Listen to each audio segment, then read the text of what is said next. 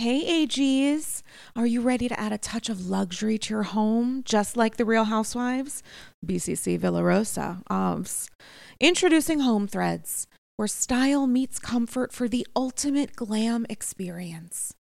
Picture this chic furniture, one could even say chic c'est la vie, that mirrors the elegance of your favorite housewives' mansions. With exclusive designer collections and a curated selection, HomeThreads.com has everything you need to make your space as fabulous as the housewives themselves, and always at the best value. Unlike Joe Gorga's initial attempts at windows, perhaps. Now, I have to tell you, I know that Padma is no longer on Top Chef, and may her memory be a blessing, but nothing has made me feel better prepared to host future seasons and potentially even iterations of Top Chef Upper East Side Edition than the Henckels clad 10 piece stainless steel cookware set in silver that I got, along with a two piece stainless steel ceramic nonstick fry set from Zwilling, thanks to Home Threads. It makes me feel like I am finally ready to be a top chef. One egg over easy at a time. They're gorgeous. They look great in the apartment. For someone like me who lives in New York City, which with a very small space, what I have in my kitchen is important because guests who come to visit me see it. And I'm so, so thankful to have discovered Home Threads because now I feel fully prepared to make eggs a la francais. Head over to homethreads.com today and live your best Real Housewives life. Go to homethreads.com slash Andy's Girls and get a code for 15% off your first order. Again, that's homethreads.com slash Andy's Girls for a 15% off code off your first order. Home Threads. Love where you live.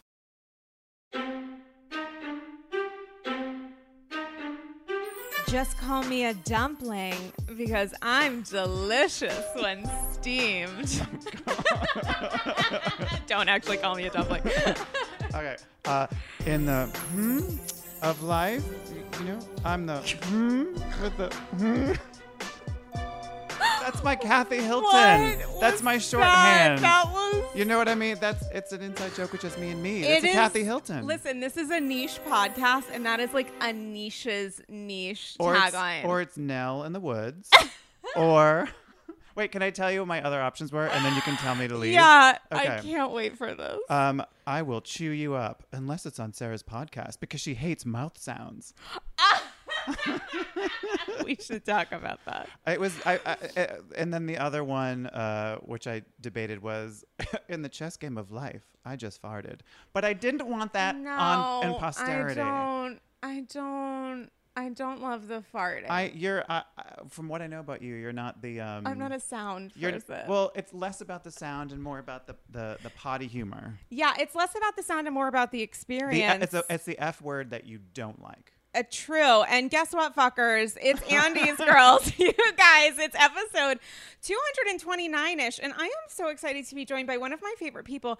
We had our own little meet cute for AG 1600 years ago, set up via a matchmaker, also known as your PR. And it has been a, a love story ever since. So there is no one that I would rather have back to the first po well not we're not post covid but first since covid people's people's couch irl andy's girls recording than none other touching the people's people's couch than none other than writer producer director creator showrunner and aspiring real housewife monsieur james larosa james larosa how are you Yay! I'm great. The pod is coming from inside the house. Can you even believe this is it feels weird. I don't remember talking to somebody. First off, you're the first person who isn't my roommate, family member, roommate or mover who has been or has my super even been no hasn't been in here since covid. I have had my internet go out and i won't allow time warner this was like peak. I was like you have to stay outside the door. Just visualize what i'm going to tell you. I already know what the problem is because my internet goes out like every six months and it's the same fucking cable on the roof. You don't even need to come in like people have diagnosed and troubleshot shit from outside you are the first personal friend who's been in this space since the, COVID. the first man in your apartment, he's a homosexual. Happy Pride, everyone. it feels right. Sarah's a supporter. It- She's an ally. I'm an ally. Um, and it's just so crazy. It's like this feels. It feels immediately. I mean, not just because of the oh man, but like it feels very comfortable to like talk to some. And we're both vaccinated. Mhm. Triple over here. Triple. I'm joking. Oh, I love. It. But like that. super vax. super vaxxed. You know, you showed up to my apartment wearing a mask. Whenever I leave my apartment to go outside, I always wear a mask. You know, masking is great. People, you know, do whatever, honestly, that you feel safe and comfortable in, that hopefully is abiding by CDC regulations. And this has been essentially uh, quote unquote allowed or considered safe for people who are fully vaccinated for a while, but I haven't done it because I honestly just wasn't there yet mentally. And I feel like the whole thing with COVID, especially for people who were living in areas that were really hard hit, aka sort of any area in the world at this point, aside from like a couple of countries that did like a really good job. like maybe we'll learn from next pandemic We'll live, we'll live there. right um but you know for new yorkers it's been it's really uh, the conversation that i've been having with like friends and people that i know that are own small business owners and strangers that we just start you know just chat is it's really there's this still a, a wave of trauma that i think everyone has experienced but also when you've been living in the global epicenter the what was at one point the global epicenter which was really hard hit. It was the the stress of living in New York where we don't have yards or anything else and we are living in shared spaces. So when it comes to quarantining, you take out your your trash and you're going to come into contact with air that someone else, you know what I'm saying? Like mm-hmm. it's doing laundry, like it's just been a really difficult time an acclimation process for those of us who are post vax especially if you have underlying whatever but it's an indication of how great it is to have moments of these and how appreciative I am because we know you know what was missing for so long It's definitely uh, having to learn how to be social again. You know, like e- even when you walk down the street, it's so expected that you keep distance now. So the idea. yeah So anyway, it, it it's it does make you appreciate. I uh, I'm with you on that one, uh, and it it feels like you are. I mean, it doesn't feel like it is exactly like you're able to go outside again. You're able to see people, and and but it's weird. So uh, coming from, so I live in LA normally. yes and you flew here just for AG and I'm so appreciative to sit on the actual people's people's, people's, people's couch. you took Sutton's plane and we love her for it I rolled that thing all over my face. It, makes, Mm. it makes me feel better. it does Um, uh, it relaxes me. Mm. Um, and uh, but it's everywhere I go because I sort of bop around a bit. Everywhere I go, it is more open than the j- last place I left. Like walking around and all the bars are open. Everyone's in there. Out. So I was like, oh, I forgot this is what life is like. I mean, I haven't done in outdoor. I mean, I haven't done indoor dining. I haven't done outdoor dining since prior to COVID. It, with the exception of one day, I had a glass of wine. Actually, I've had a glass of wine tw- two different places. But like as far as like sitting down, eating things with a fork and a knife, haven't done that yet. So we're gonna get food after this. I and was I'm, gonna like, say, so I feel like something's gonna happen for you after this recording. I'm so excited. And my hair, thank you for mentioning that I am blonde and have very short hair now. And I am truly back to myself. Which is actually, I want to say, as close to how it was when I met you. I think. I think you've gone on a journey in the betweens, and now I think because you knew I would be, you know, repelling into your building. Oh my god. Um, that you needed to just sort of give I me something needed a zhu- familiar to target. Yes. I really did want you to feel comfortable I'm and here. familiar, and so I did this for you. But I, it's also like you guys, we're getting, we're, we are remembering the things that brought us joy, and we are able to do them safely again. And you know, and with other stuff, you just sort of acclimate. And I feel like there are things that I haven't been able to do yet that are becoming available in a different kind of way. Like I went to a show at a, a space here in New York that's this insane in- industrial space essentially that is a nonprofit called the Park Avenue Armory here on the Upper East Side, very close to the Regency. Went to a, my first theater since it was run like military level execution, regimented lines, having our Excelsior apps with our, you know, which is the, I don't know if it's in other states, but in New York, that's how we're showing our, instead of, you have a photo of a vaccine card that a lot of places won't it, it's that's not good enough. So this is like the actual verified information about uh, when you got your vaccine yada yada. Um, so it was like military operation separated you know 50000 square foot space total 100 audience members seated six feet o- it was but it was very dramatic in a way that was like it actually played into what we were watching too, which Yeah. was modern dance and a reflection of how we are feeling certain different uh, uh, following COVID. And I'm going to another show this weekend, also at the Armory with um, Aunt Lydia uh, Ann Dowd, which is going to be the same. I think the same kind of thing of like huge space in that same space. It's incredible. we can it- see art again. It is incredible, but it I I'm sort of flinching while you're saying this. You Mm-hmm. might see me and uh, the it's just it's frustrating um, that there are bars and restaurants open. Yeah. It's frustrating that there are government offices with lines. It's frustrating all this stuff that uh, Mm-hmm. That the- art is- that art is because because you're talking about even even in these sort of venues where like there was a, a theater a movie theater in london where just to be open they had like the three seats between the two seats and then you had another five seats. Like it was so spread out. They had spent 10000 pounds for a new ventilation system. Like it, they did every single thing and they at a certain point had to be shut down because of you know covid which if something has to be shut down because of covid you shut it down because of covid. Yeah. but the fact that everything else is going and there are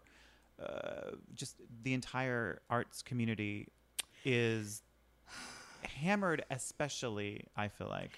Yeah, and you know the Broadway audiences are and has has been uh, correctly critiqued are very white, older, and moneyed, and there has been a question about the Broadway community and access on and off Broadway to theater in New York that it's not accessible to people that the people who deserve to see this art can't afford to um, for uh, reasons financial and otherwise. And now we're talking about accessibility in terms of you have a bajillion square foot space and only, let's say, 100 tickets to go around. Like there are different ways of the ways that COVID has influenced accessibility, which was already problematic, mm-hmm. is kind of interesting in the sense that there may be another reshift that takes place where there is more a focus of like getting this to all of the people, not just the audiences that we remember coughing through three acts, you know? Well,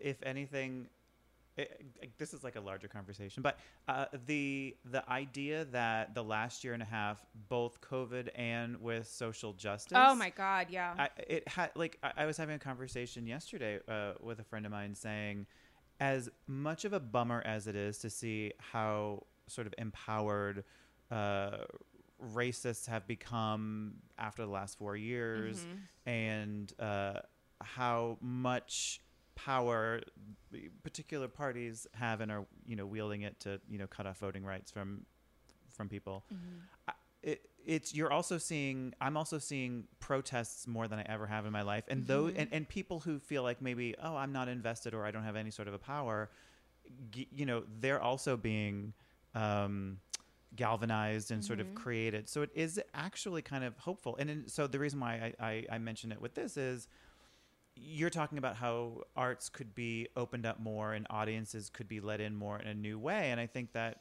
for all the stuff that has gone on in the last year and a half that is actually there is positive to come out of it Yeah. there is a there is a bit of equalizing at least uh, being attempted um, of course rich white men are going to fight that as much as they can but yeah, and um, rich white women.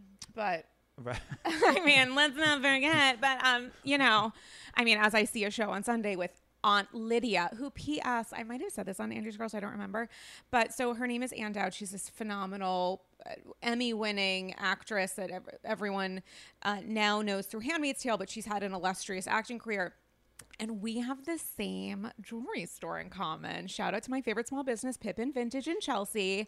Did I tell this on EG? I might no, have told you told it to me, but okay. I don't think we had ca- uh, microphones. So here's the thing: is that James LaRosa and I will send each other. Well, I've gotten in trouble because I have a tendency, spoiler alert, to monologue. And the problem with sending voice memos as a text message is you can't like rewind or pause. So if you if you flinch in some way and like you lose it for a second, you have to listen to it all On over again. So I just- yeah. on WhatsApp, you do, that I doesn't. can't. I we know. I'm just me now. I can't. I'm just I'm, letting you I know don't how like science and learning. technology yeah, works, I don't like all. learning. I don't like learning. So, um, I ran into her at Pippin Vintage recently, and I literally she was had, had her a, a whole biking ensemble. And she's a regular there. I'm a regular there. And I, she was like, "Oh, that bracelet, blah blah." blah. I was like, "I'm such a big fan of you." You know, period. terrorizing. Honestly, literally. P.S. I don't know why I continue to watch it. It is so tough, but she is so good, and I'm so excited to see her on Sunday. I'm actually going with a a, a friend and Bravo holic and former colleague from when I had a job and potential career, which is really cool. Remember great. those days? Remember that? I mean, that's But- an, but that's another thing that's opened up. Maybe you know, it's like in the- pursuing other things. Well, sure, and and and kudos to you for being able to say that you're a regular at a jewelry store in the midst of Thank all of this. Thank I, I aspire to be a regular at a jewelry store. You know, Do they even call them jewelry stores? Is that jeweler? You said jeweler. That's fancier. No, I think I said jewelry store. Pippin Okay. Vintage Jewelry. Okay. Oh, maybe. But he, know. Steve, the owner, is like technically, I guess, my jeweler. Steve, the owner. Even that. Love of my life. Ste guys, go to Pippin Vintage. It's on 17th this week. Can we Form go there today after this? Oh, I'm gonna oh force. Oh my God. Yeah, because we're taking a fair. I'm forcing James to take a ferry, and we're gonna. We're we actually will walk by there on the way to Walking our- by sounds different than going inside. We're gonna go in for two seconds. You're gonna. Allow, Oh I'm my gonna show you a you're diamond. This is your. Can you hear the horror and clenching it to the audience listening? Can No, you, everyone's like, oh I'm my god, gripping this. a diamond. I'm gripping this microphone oh like Adrien Brody was gripping a banana. On the way here, I saw that exact thing on my way to see you, and I have a photo in my phone. Adrien Brody is being photographed. Essentially, I don't want to say he's jerking off the banana, but it's he's really working it, and he's being photographed. And I was like, this is. This is a New York moment. Fun some of- fact: yeah, he's one of the few people to have been permanently banned from SNL. Perhaps it involved a banana because It could have. I mean, this is what happens when you come to New York and you come and visit. Sarah. Along the way, you're going to see Adrien Brody gripping a banana, and I'll show you the picture. I love that. And speaking of pictures, we're going to do some New York relate, New York Housewives related stuff today. So you guys should follow both of us on social. I'm so close to seven thousand, James. Well, what can Maybe we'll we do? We I've- need to get me like 75 followers so I can get to seven. That's all it will take is 75 yeah, and then the followers? next step after that is like eight, and then nine, and then I finally Let's get a case so I of can swipe up to things- shoes. Let's think of things that we can do. Boobs. That was my first, but but uh, your audience, I'm gonna guess that you probably have like one straight guy who listens and he's co-hosted with you. Like, how many straight men are like boob? Like, how many is that good? Shout out to Ryan Bailey. Who yeah, exactly. who we all know is your one straight male listener. Love him. No, I have I have a variety of different listeners from all of all different voices and spirits and vibes, all of whom unite around the fact that Beverly Hills is having a fantastic season. And why Um, wouldn't it? I wouldn't it? I am extremely. I love to just you know uh, be very rigid and draw a line in the sand and whatever. Mm. And I I will say that so far I I have to give it up to the season of Beverly Hills, which is not something I thought I would say. You know, it's not something I thought I would say. I think I need to start watching it live. I don't do that. it's not a part of my process. I hate watching it live, but I actually think it deserves, it merits me watching it live. It does, and I'll tell you why. As anyone who lives on the East Coast or any other time zone will tell you, we Mm. do not get anything. Obviously, it's a tape program, so Mm-hmm. nobody's going to. But the uh, the fact that I was able to this week watch Beverly Hills on an East Coast feed when everyone else was watching it, I felt privileged. instead of your three hour delay being a long, a, I was about to say Long Islander, but instead of being a Los Angelino. Right, because normally I'll watch the episode and then I'll go on Twitter and I'll see everyone mollywop the entire cast and just drag them and and I Mm. Love love it. This time, like I was watching those tweets in real time. Oh my God. So tell me, listen, I feel like there's so much for us to discuss. I feel like should we start? Yes, with- the audience is like, please get to the housewives. That's by the way, whenever I listen, which is every episode, as you know. Of course. I I, get always- feedback. I ask you for feedback. If there's if I have like concerns about something, I'm like, tell me your thoughts about this be one like, you, thing. you're right. She was a nightmare. no, she didn't say it. Um, me looking in a mirror. Right. Yeah. the the um I always think about when when we do this, I'm like, oh, does the audience really want to listen to me talk about anything that's not housewives in the like like do they just want like on like minute two point five to just jump into uh Sonja and her whatever. But I don't I never think about that. as we can tell. I well, but this is your podcast. I This is the it's, it's- table I think that it's you having set. a conversation and like we talk about whatever. Yes, but so but happy to segue and for all those people that are like, oh, get to it. Well, wait, can we talk about something specific though? Yes. Tell me what you think about New York right now. Uh, I, it is a snuff film uh, for me because it has always well as since, since I started watching it, it has been my unlike rivaled number one. Yeah. Uh, it is like watching. It's terrible. It is actually legitimately terrible. I don't get any joy from it. Uh, they are. Uh, yeah. I don't want to pin it all on one person, but I was, about, I was about to ask we you that. we I I- I've I I have stated in the past that I'm not a Leah fan.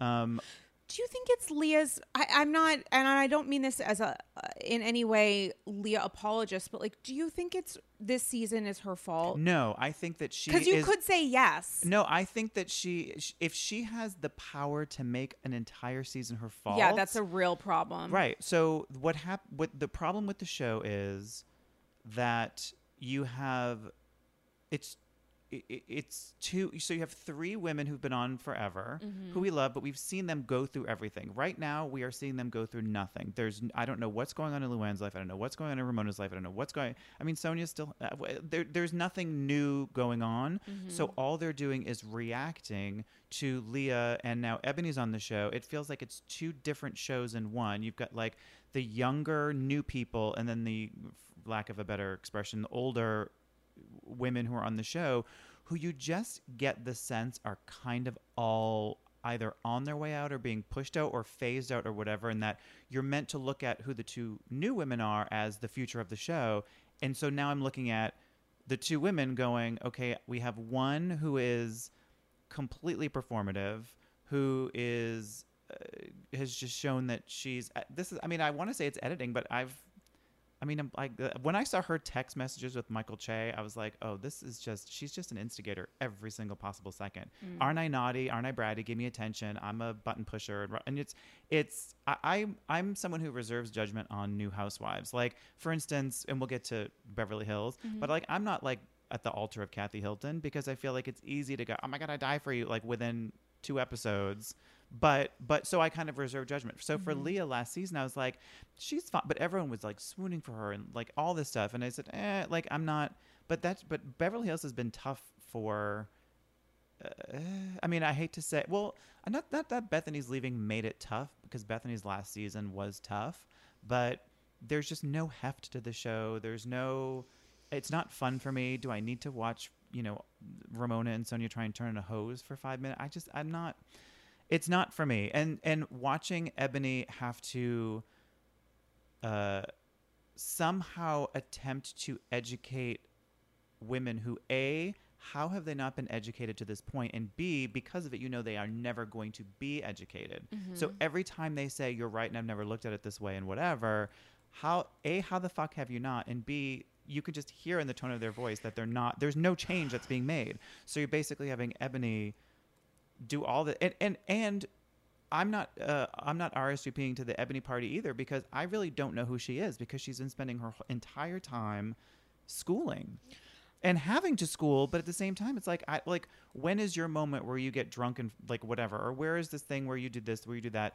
The only moment that we got of her was I, her first or her second or Her something first where- episode where she's talking about her credit score, which I fucking love. I, and I don't know who she is outside of that. She's Yeah. she, she's and I think she's and I also think she's a little aware of of how she's coming off in terms of like wanting to be kind of nice enough. So Mm-hmm. we're, I don't think we're getting the full Eboni experience either. So because of that, the show is just and then Heather who I I actually I I still like Heather. Like there are people who are like, oh, why did they bring her back to the show? She's t- whatever, whatever. I actually like her, and I think she would have been good if they had made room for her, but they clearly chose to not make room for her.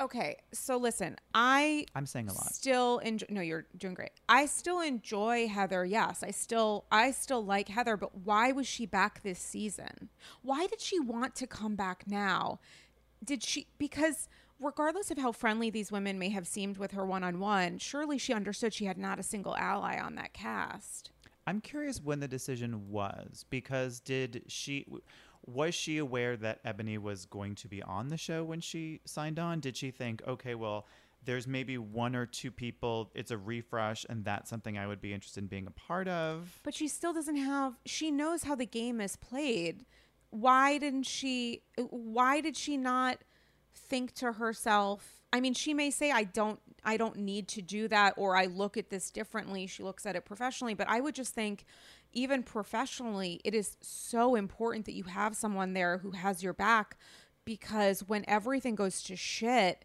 you're gonna need someone to help you even if part of that help is saying like you fucked up. Like she doesn't have any she didn't have anybody who was on her side and i don't mean that in any kind of like apologist way. I mean literally strategically she needed a carole there because there's no sense of a connection so everyone is befuddled about why she's filming. You know what i'm saying? Well, if it's she's- a show about a circle of a friend circle a friend group like Is it who- though? I mean, I mean, the the the you know, it's, it's like a show this- about real housewives, and none of them are housewives. it's like, what is this? yeah, but there is Throw a bunch of women in a box and watch them scratch and claw. right? and- But what are the stakes? What are the stakes if she doesn't have a genuine connection? Even if it's like, listen, Leah and Eboni just met, and there's an obvious, apparent connection and stakes that we may see represented maybe next season or maybe during the reunion. I don't think it'll happen now where there's like a tension of like, I'm holding you accountable for this. Yeah. We're not seeing that happen yet because it's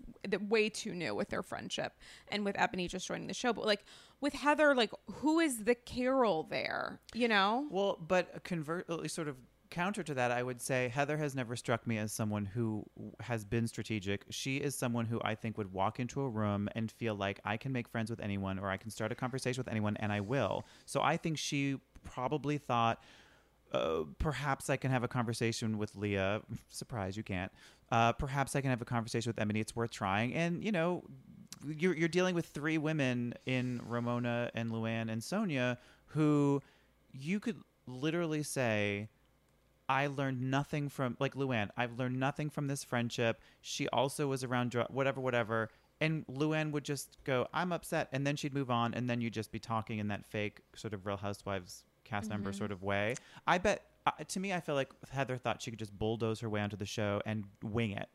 I don't think she thought, "Oh, I don't have a Carole. What am I going to so do?" So naive to me. That's Oh, so but naive. I think, but I think she. I don't know that it's naive. I think that's ballsy. I think that she's thinking, I'm strong enough. I'm whether it's alpha or whatever. I'm going to walk into the situation. I'm going to own the space. I'm going to speak up for myself. Whatever, whatever. Now, was it interesting television? No. Did we get to see the Heather that we loved? No. It was. No. I don't. I don't know that it was a miscalculation. I think that. I don't think that she was scared of the ramifications, not realizing that she'd be calling people uh, articulate and having to read letters on Watch What Happens Live um, as a result of like I, I think if she looked at this moment, she'd been like, Fuck, next year would have been oh I, I I wouldn't have done it if it was this. But but I kind of feel that about Real Housewives of New York in general. Eh, This would be the season to tap out. Like Dorinda's happy that she's a hot mess, like that she's not on the show right now because I think this is just a tough season to be on. There, who's winning on this season and would besides it still be- Sonja? Right. Amen. Would it would it still be this bad if COVID wasn't here? Because the casting decisions were made. I don't. How has COVID affected the season? That's the problem for me. Aside from the fact that like they're starting these seasons by having these women go on immediate staycations to kind of like do a reset and get Right. everybody together and have a little bit.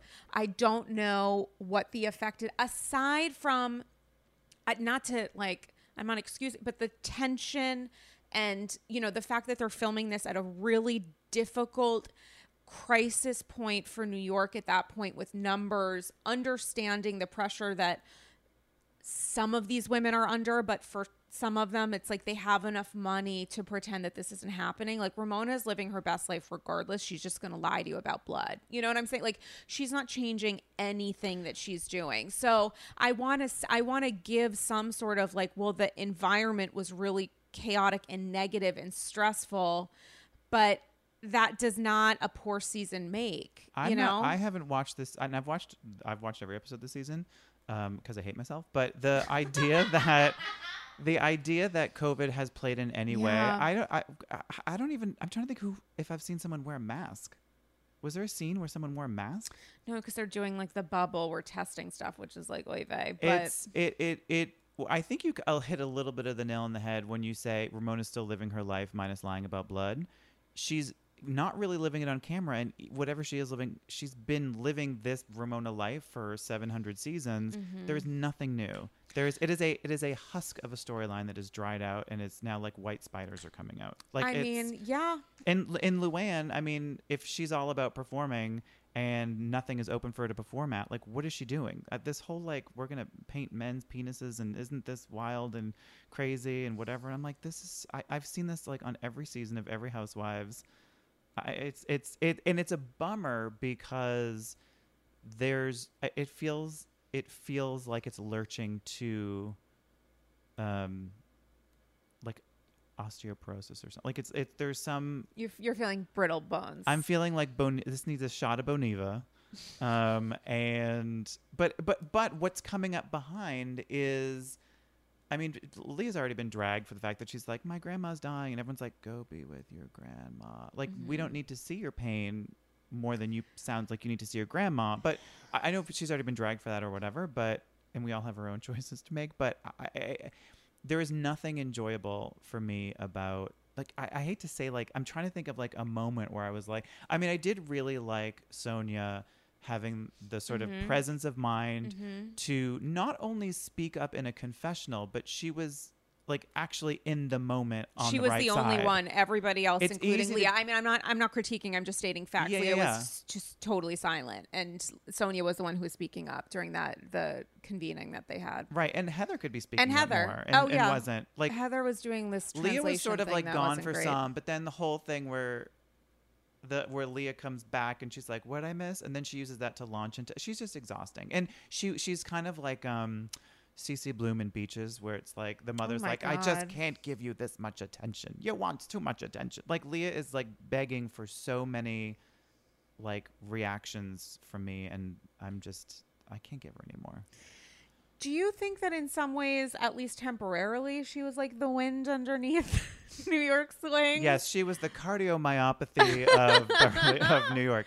Um, I I remember this is this is why doing co-hosting, if it's even co-hosting, showing up in your apartment and letting you put a microphone in my face. But Oh my I love this. this is why it's good because I have for posterity things.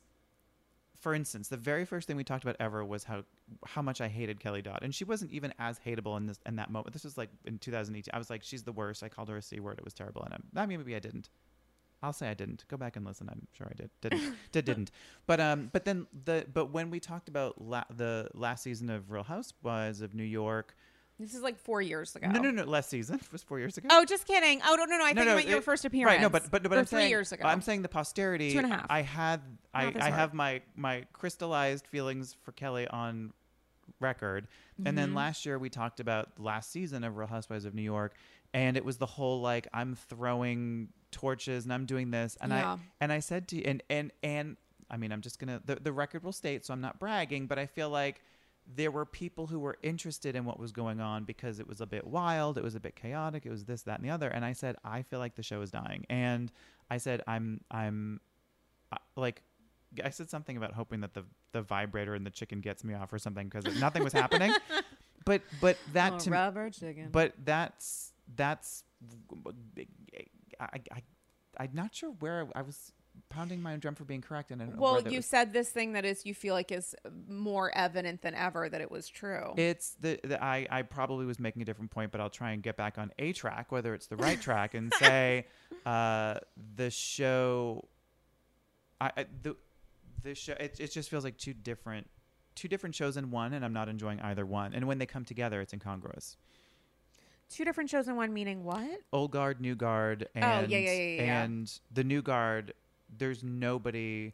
I want to be all aboard with Eboni because I just feel like, thank God, there's a you know a black woman on the show. Mm-hmm. Thank God she's willing to say things like, "Well, I'll leave your house, Lou." Like I'm like, Mm-hmm. okay, so you're willing to kind of like do a little bit of those like Real Housewifey things that we like. Um, But also you're willing to shut have down production. standards. Right. Right. Right, right, right. Um, and but it's just like, do I really now want to see Luann go? And now, are you ready to give me an apology? And you're just like, we just had a whole conversation where you, I told you what you did that was upsetting, and now you're coming back to me asking for an apology for the way I, I, I, I don't care. I, I just Luann and and I mean Sonja, like I said, earned her a little bit something, but the old guard, I feel like ha- there's no gasoline left in the tank, and the gasoline in the new guard is like on fire. Mm. So it's then that's not entertaining. I I want to, yeah. It's it's so it's it's it's for me it's SOS. It, it- and Heather I thought could have been helpful because at least there's Mm-hmm. an adult in the room. Mm-hmm. Um, but Leah I think made sure that Heather That will didn't never stay. happen. Yeah. She was like, let me wind these women up in advance when they didn't give a shit. Clearly, nobody really gave a shit about the Heather podcast stuff until Leah was really banging that drum in advance. And then when she brings out her phone, which is like, and starts reading it all, and Heather's like, yeah, I said it, and what? Like, so I was like, uh, but she was, Heather was not gonna, But I think the welcomed. counter to it is like, why is this person here when she has said things about these other women? And P.S. They've all said that about each Ah, other. but- okay, li- but, like, why is she here? why are any of them still on the show if that's the case and this is like we and i feel like you and i have even come to if someone if i was in a reality show and someone said to me one eleven millionth of what they say to each other i'd be like i you're an asshole. I'm never talking to you again. And why am i in a room with you? Yeah. but that doesn't exist on these shows. These shows you can say horrible things. Then you can instead of saying i, I feel good about it you say i just want to move past this. Moving past things is very important But that's on these different shows. from shit talking the show itself, which again I fully support. But I'm just saying, in from Leah's perspective, I'm not saying I agree with this. It's just honestly, I've heard from so many AGs who are like, "Here's a shift in, you know, what you were saying. Here's some, here's a way to kind of reanalyze it," which is why I love this show so much because I'm like, that's a really great point. Like, I was the one who was like, it feels performative to talk about this stuff. It feels uh, these women do not care, but they're so excited to have something to like leech onto that feels like drama and conflict that they're like, yeah, that sucks. Whatever you said, we don't care.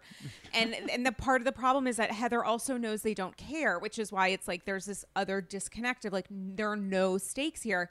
But I've gotten responses from people who are like, I think what Leah's pissed off about is the fact that this feels so false, like that we are supposed to pretend that Heather is here to make friends, and it it that is so beyond not the case. It is so strategic, and that's something that annoyed Leah, where she was like, Why are we pretending?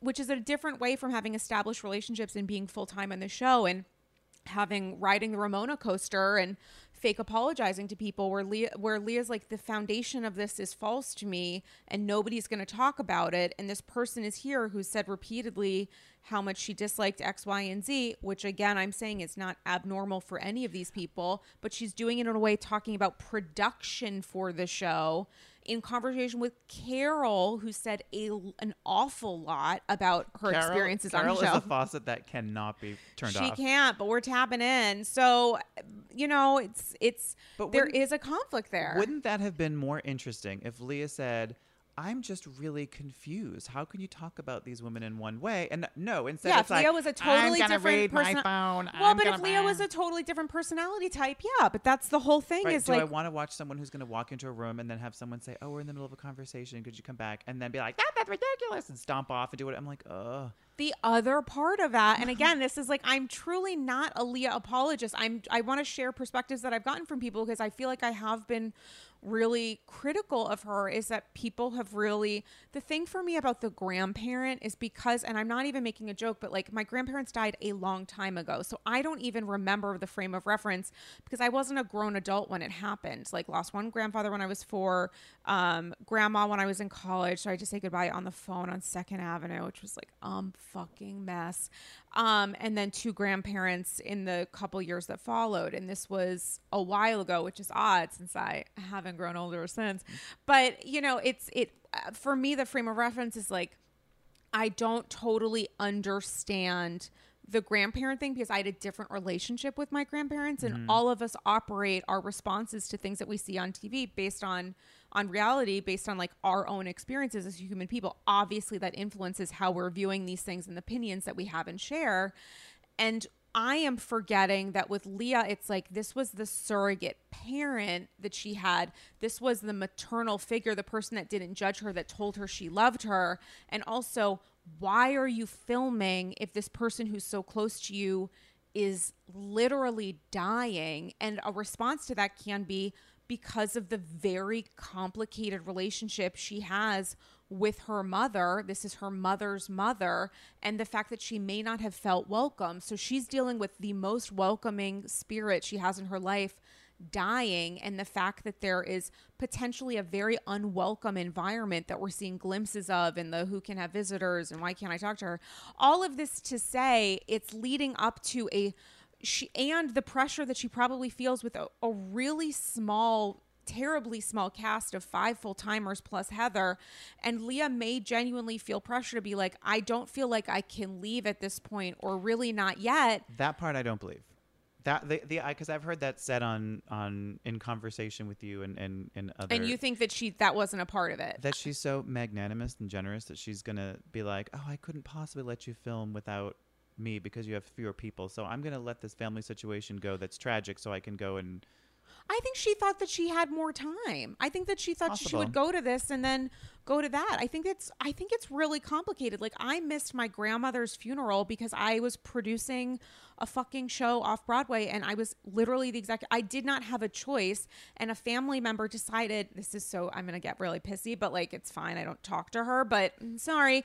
Um we all have those sides much like Leah, we have sides of the family that like there's conflict and they decided to like and it's the Catholic side, and they did like Jews. We have the fucking shit is down on paper ten minutes after you know uh, cousin what you know like it's done funeral next day done like with Catholic, Catholics it's like you can schedule things and like you have more like time to figure this out and they wanted to make sure that they had a restaurant available so they knowingly even though I was the favorite granddaughter by the way sorry apologies to all my cousins but like scheduled the funeral the day it was like a couple days after she died the day of the thing. So i was literally had to like executive produce a show the day of my grandmother's funeral couldn't be in rhode island had to be in new york because i there was no choice. I literally had to do this. And I'm saying this for some reason as a story to say that sometimes there are professional obligations. I know that that is and and I wasn't there with her when she died because there were professional obligations and it came it happened so quickly that I wasn't in the space but I did get to say goodbye to her. I did get to see her and spend time with her and say goodbye to her. I wasn't in the room and obviously it's it's different in the sense that I like live several states away but um, sometimes things happen. And when you question it, it's like, you know what? There may be several reasons aside from professional stuff, but professional stuff could be a reason. It doesn't mean that she. No, I no one is saying this. It doesn't mean that she didn't love her grandmother. And the question is, why was she there? I mean, I think it was a loss for her, a figurative loss, regardless, because she is feeling a lot of feelings. She's incredibly reactive, and she's already a reactive personality, dealing with a lot of grief, but I would say a, a lot of anger. Plus, I do think that there is an impact in the fact that you're not socializing with people during COVID. She took COVID seriously. Now she's in a bubble with people who didn't, and she doesn't necessarily like a lot of them. I think, yeah, it's lighting a match. Uh, I think that you give. I'm giving her way too much grace. Uh, n- I- I don't know if there's such thing as too much grace. I think you're giving her benefits of the doubt. I think it's possible though to say, "I hear you," and I, I don't give her the same card, and that for that's for, it, but that doesn't. I mean, I I don't I, the card that I do give her is. She now she has said herself. I know Ramona has said it for her, but she is bipolar, correct? she lives with bipolar lives disorder. just- yeah. So, uh, and and you know, I have experience, you know, with people in my life that I know that uh, emotional tuning is is not always within their control, and so I give her the the the the, the benefit and the grace that I give her is to say, I'm nodding. yeah, is is to say she's in a very high pressure situation across the board for many reasons. And how she how her emotions have her sort of react to that wouldn't necessarily be even probably her first choice. That said i i, I can't um i just I, I i can say that and also say that i don't enjoy her I mean, I think there's that's something that's an interesting point, and I I you know had I've had experiences with people who live with bipolar disorder in my life, and there is den- definitely, you know, it, it is as with really so many different experiences and conditions that people live with. It's like an explanation, but when it comes to taking responsibility for behavior, it's an understanding that there are things that people aren't in control of, and then there are responses that people are. And that's always a really difficult, tenuous dynamic because, especially when you're dealing with someone who's dealing with mental health conditions, and also P.S. is film filmed her first season drinking and is now sober that just is there is a lot of different kinds of pressure which does not excuse in any way her behavior. It's not saying you get a blank check to this but it is saying okay there were a lot of things happening and it still means this is a difficult watch and it still means i don't agree with a lot of her responses. Yeah, and drinking is a big self-medicating red flag when you do live with bipolar disorder. So, mm-hmm. Um, the when that was going on at the same time, I was like, oh, like that's that's like a like a something to pay attention to. And I think also, you know, she I, I wasn't part of her fan club first season, but I know a lot of people were, and so I think having she i might i'll just i would say i might feel like the audience really loves and responds to me being you know that wild and free party gal who's gonna you know take off all my clothes and throw a torch and feel like that might be what i have to deliver so she might be at a 12 right now because she feels like people will enjoy it not realizing how it's going to be edited and now you know i think she would agree that her her uh, pr is not the best I don't know uh, when it comes to like the calibration of responses. I don't know. I don't know how a person who is a real housewife understands and is able to process or is, is are you even interested in processing critique about your behavior when so many people are flooding you with like death threats and you're a piece of shit and you need to die and whatever and i don't even mean that to leah specifically although she's shared some crazy Who? I mean, but how do you I've separate it expressed my disinterest in her. Uh, What has she done that would make someone go, "You need to die"? Like anything what? literally anything Right, you okay. could wear i mean that's the, unfortunately the, the toxic underbelly of online Could social media is that, wild that orange outfit with the gloves? I wasn't into it, so you're gonna have to disappear i mean i've gotten threatening messages for dumb sh- i mean it's like it's crazy and it but with leah it's like i wonder because there could be a possibility of really learning from this like people are saying stuff in a way that is not loaded with intention of shaming you or or trying to violate you in some way as revenge because people want to play the part of a real housewife in your DMs but Yeah. the interest in trying to learn from that is such a rarity for Real Housewives because so much of the reason that these women are cast or, or stay on the show is related to a disinterest in learning and growing or doing that in a superficial way. So for Leah, who came on the show to great success as like a woman of the people and is much more connected to online conversations in general, regardless of whether or not it's reality TV. I wonder how she is processing some of this because I, I wonder if she is able to or interested in processing some of what is, I think, genuine critique that is not meant to shame or embarrass her, but to say, as people say about other housewives, like this behavior is not appropriate or not okay. You know? They all know that they're on camera. So how real? Like, uh, I'm trying to think of actual genuine moments on any Real Housewives of any franchise, whatever, where they're actually having a true, real moment where you're like, "This is really cathartic," and I feel like something I happened. feel like that happens constantly. Well, I met well, so but I feel like when you it, when you agree to go on a show like this, it's really ultimately because you want and this is I don't I haven't polled the people. This is just my, but it's just you want to be on TV. You want the attention. You want to like, isn't that great? Where I'm on, people are looking at me yeah, and whatever. fame, celebrity, Like, it's its even- own form of wealth. So even when emotional moments happen, like I could be making this up. I don't think I am. Like when Bethenny finally sees Jill after Bobby dies, then they're like at, outside the thing, and they're like, "Oh," and there's like whatever, and they have this hug. I I want to say like they there was like a weird jockeying for whose face it, whose head is on the side of the camera. Like they always know who's like that there's cameras on them. So how are you going to have a real moment? You can say, "Oh, you know what? I just forget the cameras are there and whatever." I don't I don't know that you ultimately really do. So who's having these sorts of real you g- give me an example of something where you're like, "Wow, that really touched me." Okay, this is not an example of that, but isn't life inherently performative?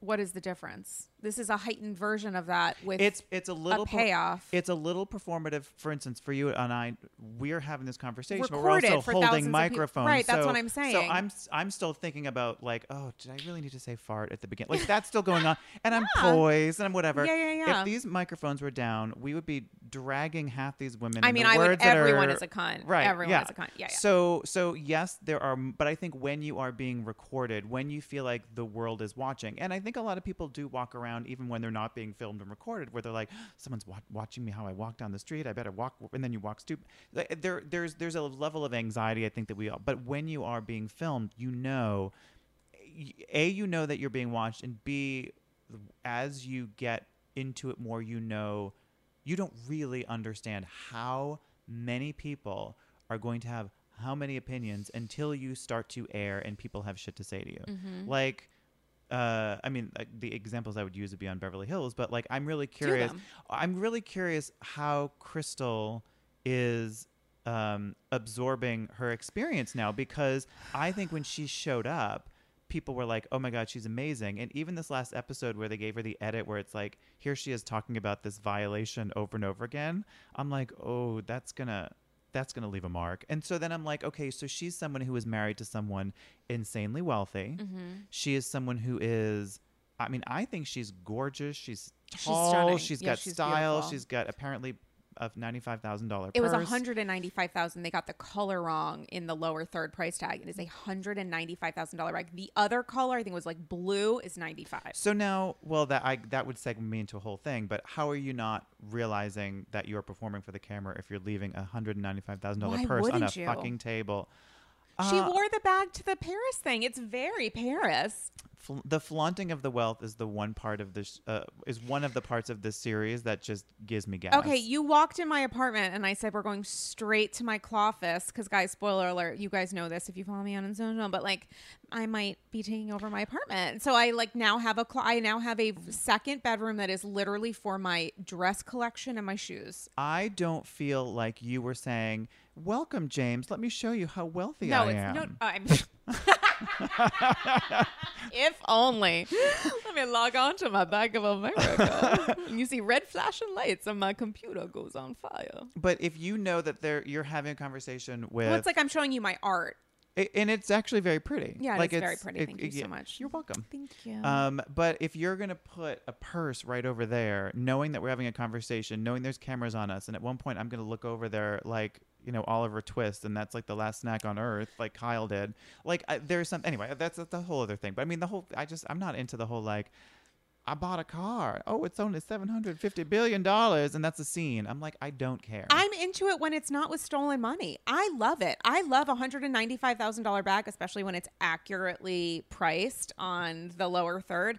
I like Sutton looking at a car and then, unlike Dorit, actually uh, buying well, the I- thing that she says that she's interested in getting. On Beverly Hills, it's diamonds and rosé. It's I she, like she, Garcelle. Just I, what I liked, and I like Garcelle being like, "What the fuck." right. I, as long as there's someone in the scene who's that for me, then I'm good. But the whole point is that these women are supposed to be ostensibly, specifically in Beverly Hills, very wealthy. And what we have learned, not just with Erika, but with questions about Dorit, I think those are the. Is there anybody else who's currently still on the cast where we're like, where's the money? What's the money trail? I think it's just the two of them. Uh, Why do I feel like there's somebody else? no. Well, I think it's just the two of them, Yeah, right? Yeah, where right it's like, where's the money? There are people on the show who we know have money who do not live the kind of life where it's just an expression of here are all the back. Like Lisa Rinna doesn't walk around. She doesn't. She like has her leopard prints and her whatever else, but she is not someone who's like, here are my crazy shoes. She's like, oh my God, we're wearing the same shoes. Garcelle is very down to earth, very, um, I mean, just wonderful and perfect in every way, seemingly. Like, she is not that person. She is proud of the fact that she bought herself this beautiful home and she can provide for her kids in that way and and uh, you know has this great new job but she's not going to be like sh- her her interests do not lie in what we are seeing as like extreme um the extreme showing of wealth in the way that we are for other people but like Sutton can seemingly really afford to show us the things that she shows us and do a $35,000 luncheon because she wants to feel like Paris How like much were those sandwiches? Come on. the caviar is going to be fucking pricey a and the from a pr- love- from a party planning perspective you would be surprised i have done parties done parties my god wow the words i have organized and produced things and like you know there will be events that i work on for many months and i've t- also turned stuff around in 24 hours there was an event that i turned around in 24 hours catering gave me a quote and i was like that you are out of your mind. Like I will tell you offline the de- and you will be like, "Holy shit!" And I told the client, and they wanted to do it because they wanted to do it. And I was like, "Listen, it's your money. You do whatever you want." It was absurdly expensive. If that company that I worked with, which I would not recommend, did um, Sutton's event, it would have been.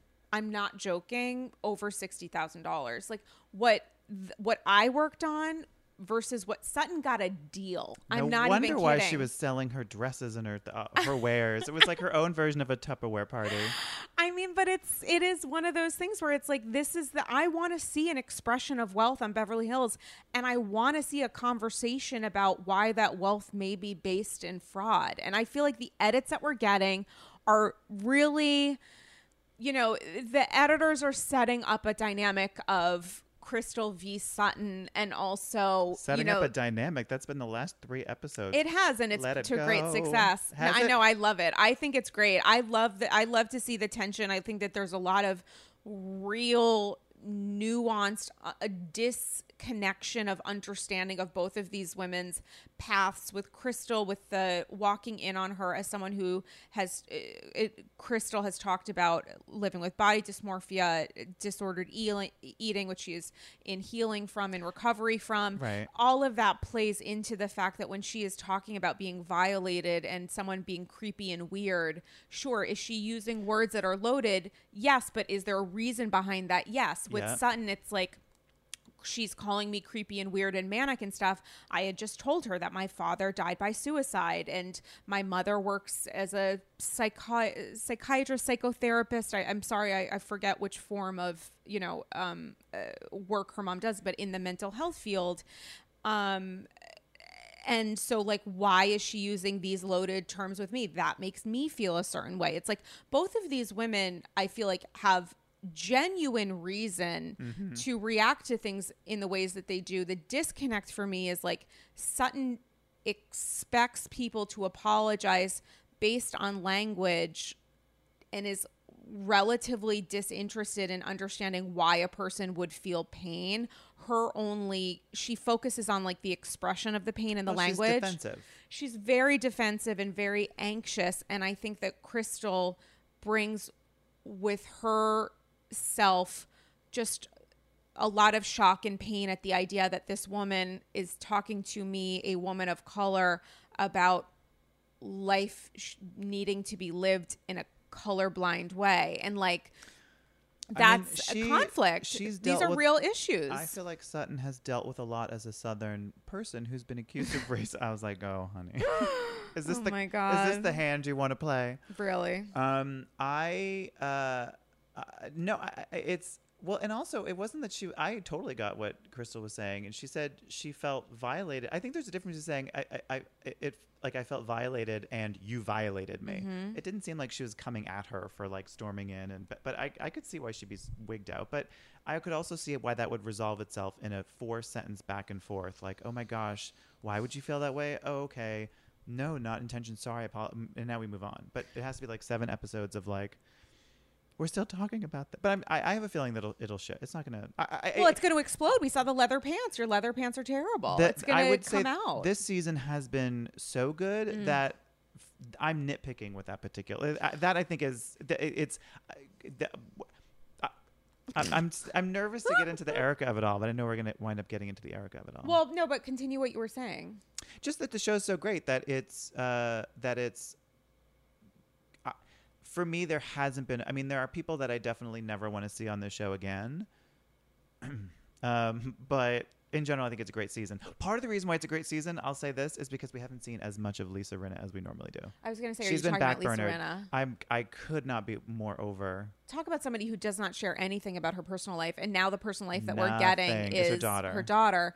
When she was with Harry Hamlin, I was like, yeah, I would like more of this, but talk about performative. This is like a really fun kind of hokey, but like I love seeing Harry Hamlin. I love seeing their interactions because I think it's really funny because he's like eye rolling his way to love. You know what I'm saying? Like, Yeah, they as have I'm a eye funny, rolling now, I don't find them entertaining. In, I in a little I bit. actually do like, but it's also I'm starved for some sort of content from someone who has made great success on Beverly Hills by reacting to people and stirring drama who is now saying a single season after destroying Denise Scorth Urch style but not uh, by not only saying you d- you you owe me as a friend to tell me about your sex life and I am going to talk the fuck out of it with everyone else who's now saying Erika needs space and is in no nobody's talking about this. They're only and I get that it's like fresh because their very close friend is just filed for divorce on election day and didn't tell anybody.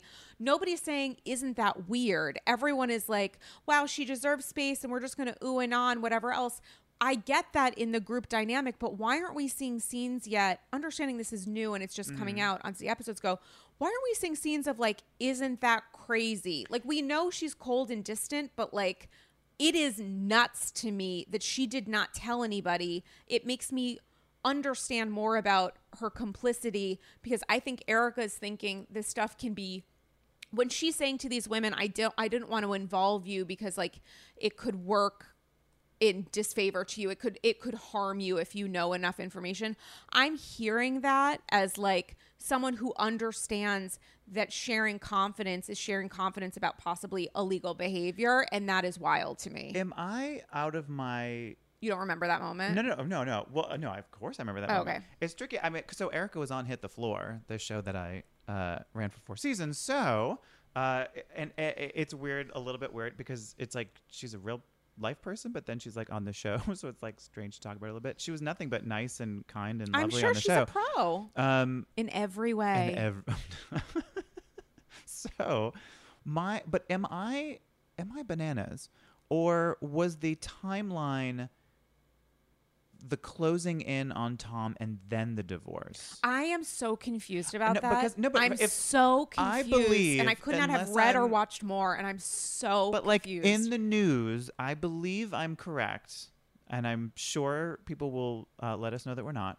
but i feel like it was very clear that Shit was going down, Shit was going down and with then Tom, she and then when she Yes, filed, people were like, "Oh, isn't that a sort of like?" uh huh. It was and then we heard even more, and then we were like, now it makes sense. So my question is, they're acting like that preamble didn't exist, and that Yes. it's just like, what a shock! Here's this divorce, and what is she Yes. going to say? And I'm like, well, but what's been said for the weeks leading up to it? When you're seeing that all that stuff with the the the the the illegalities of what Tom was Mm-hmm. doing, that was already being talked about. So so the fact that they're like, here comes Erika to talk to us about the shock divorce, I'm like.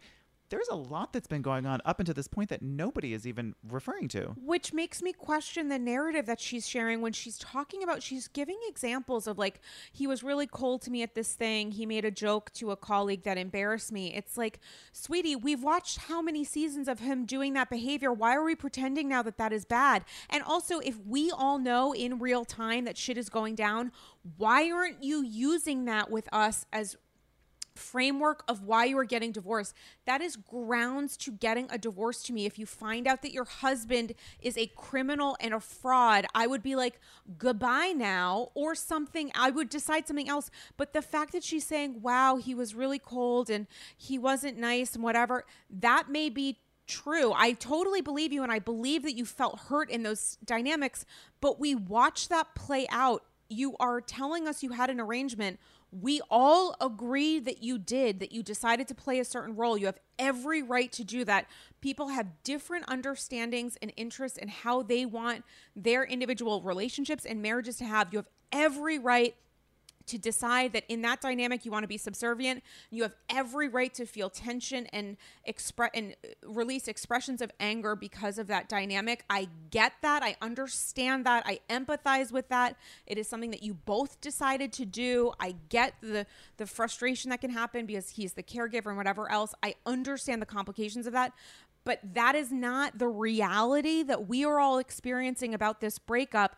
And knowing, as you have said, what we were knowing and finding out in real time about what Tom is doing, the fact that we're not pretend that we're not discussing why that Yeah. happened as being reason for the divorce makes me incredibly suspicious of the narrative that you're showing us on TV because you're expecting us to feel sympathy for you unrelated to the victims just about a dynamic of a relationship that you have shown us as your reality for years and now we're supposed to believe that that was bad It seemed to me that what was being discussed when in, at that dinner over the caviar or whatever, it felt. I was more than suspicious. It was just. It, I'm just. I'm looking at it as a as, as a program and what's in front of me and how I'm viewing it. There was nothing satisfying about what was being it's said. a universe it's more than a program it's a universe Well, that universe was unsatisfying to me in that moment because, like you said, we've seen a lot of this stuff, but I was like, it, it, it, it, it, it there was two things going on. There was, it was her saying about this, you know, divorce and why it was happening, and I felt like it was, it was almost like a patchwork quilt of like, I'm going to attach this to that and this, Mm-hmm. Yeah, that, and this, that, and this, that. But I was like, this isn't keeping me warm.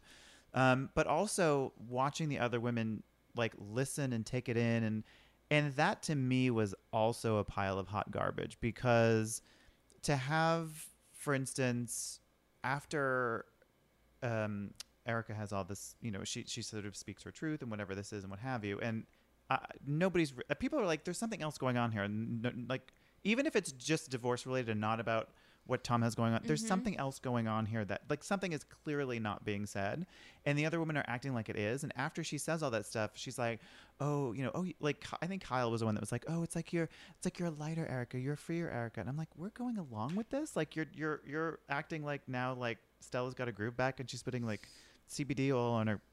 Well, she said it like. Did she actually say On her cl- clit. On her clit, and that was like literally. I watched that twice. I said the amount of standards and about that practices Yeah. that I had to go back and forth over a random song lyric that you couldn't even hear, and then she's just it's clit up and down, you know, with Bravo spirit.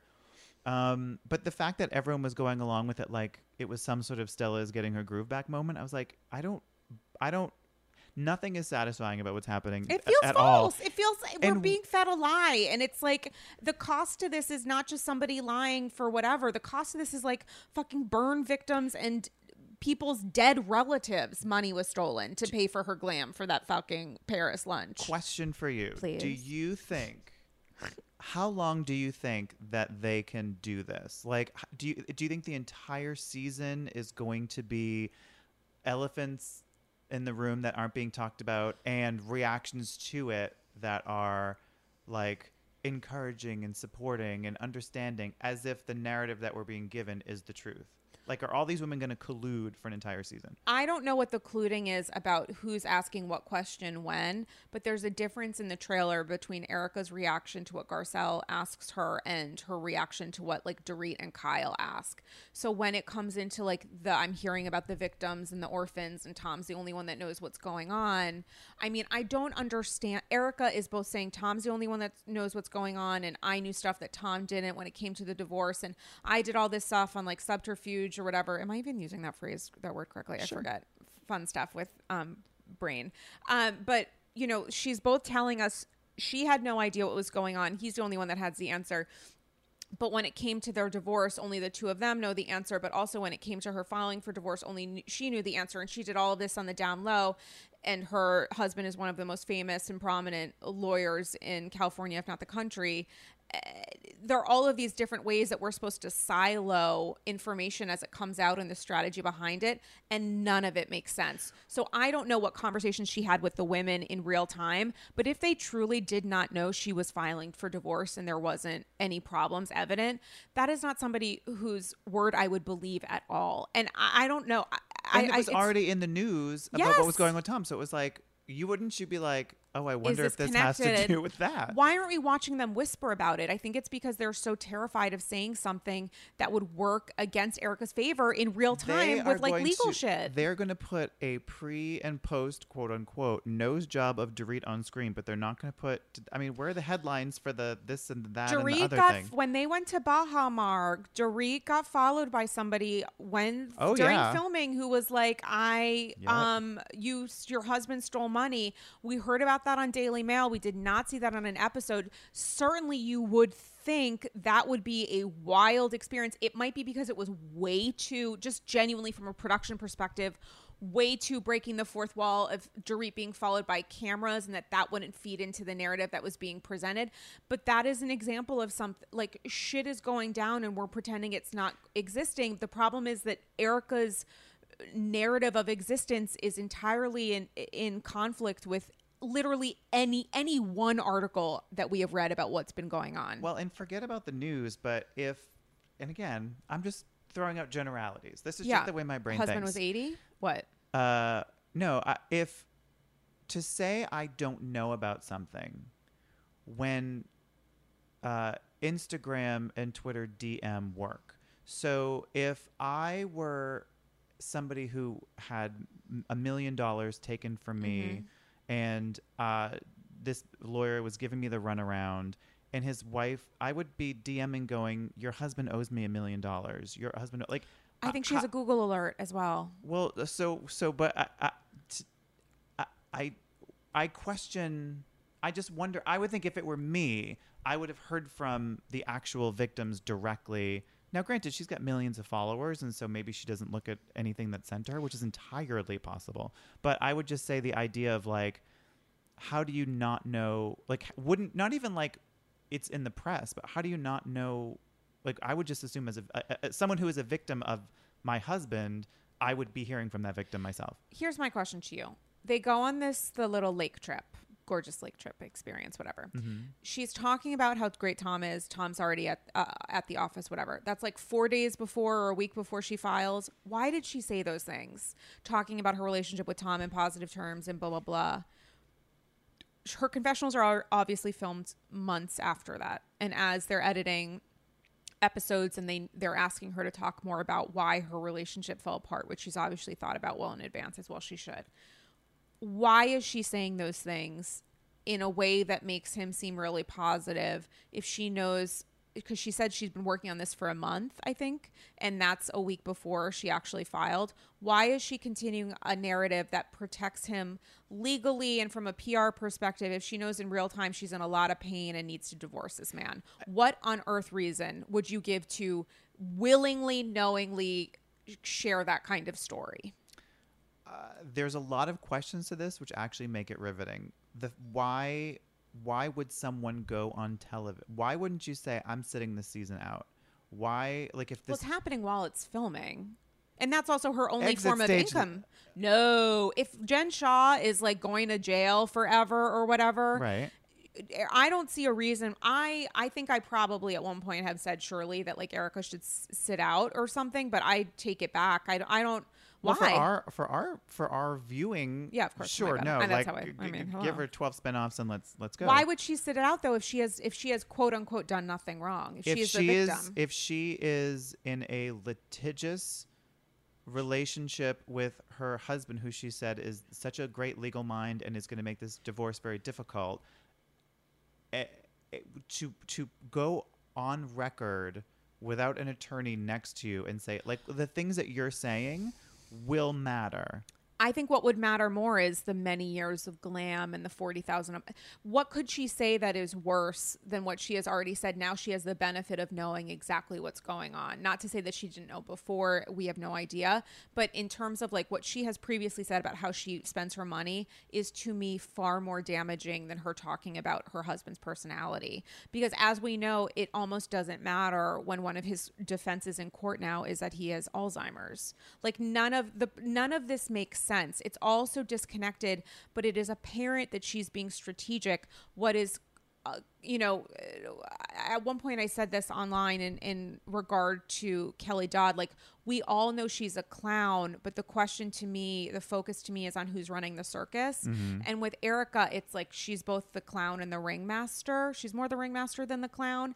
And so when it comes to who's running the circus with Kelly, I was saying that in reference to questions I had about the network's lack of involvement in in you know uh, holding her accountable for behavior that she's done online and whatever blah blah blah. Mm-hmm. With Erika, it's like my question is the circle of friends who have a vested interest in talking about stuff. Why aren't we seeing some of those conversations play out? Why are we waiting until it gets to a, a crisis point of we have to discuss this and we're doing it in a way? Where is the pushback? This is literally the rinna's special skill. This is her one linkedin special skill that she almost owns the market on in terms of stirring up shit. And she is giving all of the grace in the world to erika and there's no pushback aside from uh, Sutton and then Garcelle's eyes. Okay, but do you, you've answered the question? It's, What? It's the Foxy Force Five, whatever they call it. I know themselves. that is a problem. Of course, that that has been the problem for Beverly Hills for multiple seasons. And you thought, okay, great, they at least got rid of one of them when Teddi was heaved, but now she's apparently swinging by for an episode of whatever. I mean, but she'll be in the background. She's Right. probably helping with catering, and there's a carrot, and then she's like, "God forbid." uh, but yeah, the the they all have each other's backs in a big way, and the fact that their big dis- argument this season is you interrupted me when I was talking, and you snapped at me when I interrupted you, and you know, chicken egg. Okay, now we're we're through it, and uh, there's no real tension between any any of those. So they will have each other's backs. I think that.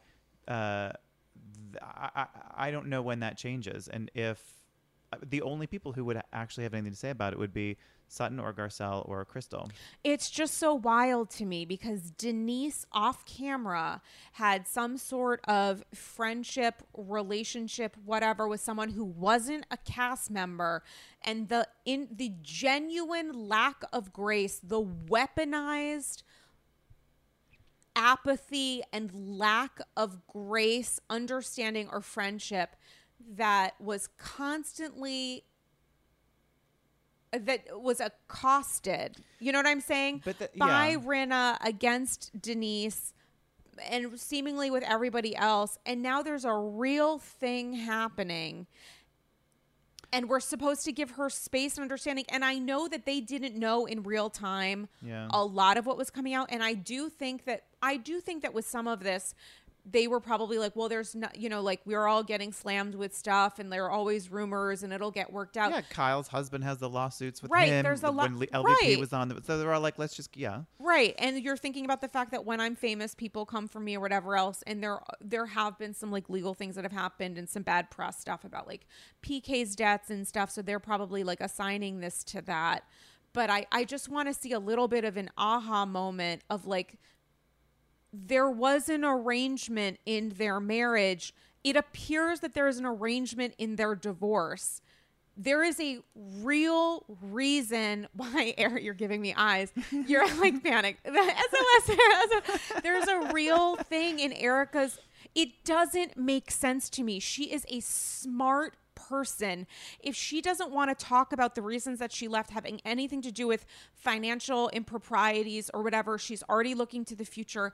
I understand that. It just, what she is giving us doesn't make sense. And I'm annoyed at the lack of response. Well, as far as the lack of response, I think when you're talking about Lisa specifically, a she's there's th- there's a hypocrisy at work number one which exists and two don't you think that she decides before every season the lisa she's going to be I feel like un- unlike yeah, the we other saw that women, in her scenes with Garcelle. She's She- like, oh my god. yeah, well, she she'll be like, I'm gonna be the good Lisa this year. I'm gonna be the bitch this year. I'm Yeah. gonna be this. So I feel like last year she decided, oh, people are gonna love me when I get fiery, and so Mhm. I'm gonna just you know come at Denise and whatever. And this season, I think she's like, oh, that didn't work out well for me, so I'm gonna.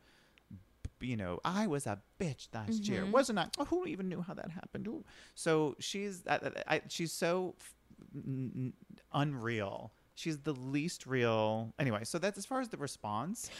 That's you and you don't have to be listen sometimes artificial lisa is a really delightful lisa it's just we understand we acknowledge the sacrif the lack of accountability we are holding her to with lack of personal sharing any kind of vulnerability because she goes so heavy on everything else. And there are times that has really paid off for us. It's just it's gotten real stale real quick quick lately. And we are understanding that the hypocrisy with this season is unfathomable based on last. I think that uh, from what I've seen, Lisa is very interested in who she's associated with and how that makes her look. And I just think she thinks Erika is super cool and doesn't want to be in the outs with Erika because she's glamorous and fabulous and wonderful no matter what is going on in her life.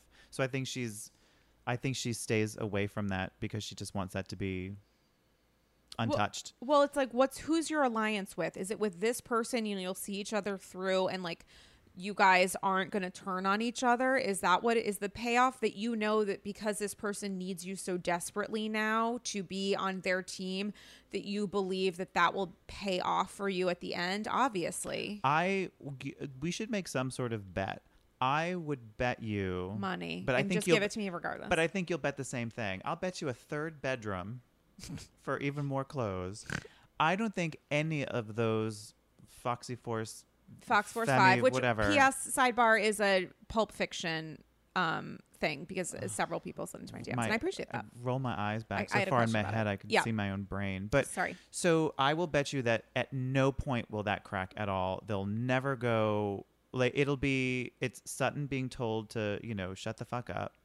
And it's Garcelle saying, "I'm hearing about these things," and and and you'll they'll. But I don't think anyone is going to be confrontational in any way, or or um, uh, try and pick at the Erika information at all. so just two quickies. I don't think that any of the women are going to tell Sutton to shut the fuck up. It's obviously Erika. That's gonna. No, no, I'm yeah, saying but I don't think that. Yeah, I don't think they're going to be like Sutton. You went too far No, because no, I think they're like, thank you so much for doing that and taking No, we already saw team. Dorit's going, Erika. Right, what- right, right, right, right. Um, I, I don't wait. Tell me again what the bet is that that they're not The going to turn is that on her. the, no, yeah. The bet is that they're just gonna ride that horse until the entire season. Would it be a a different alternate bet of how long is the Fox Force 5 going to last? Cuz I think that's a different but possibly more nuanced um, bet than are they going to turn on Erika because it's more of like when are these women going to turn on If- themselves? I do think that something will happen with Dorit, for example, who was very much the translator during the Denise stuff and really was much more honest and interested and empathetic than anybody else in the Fox Force 5.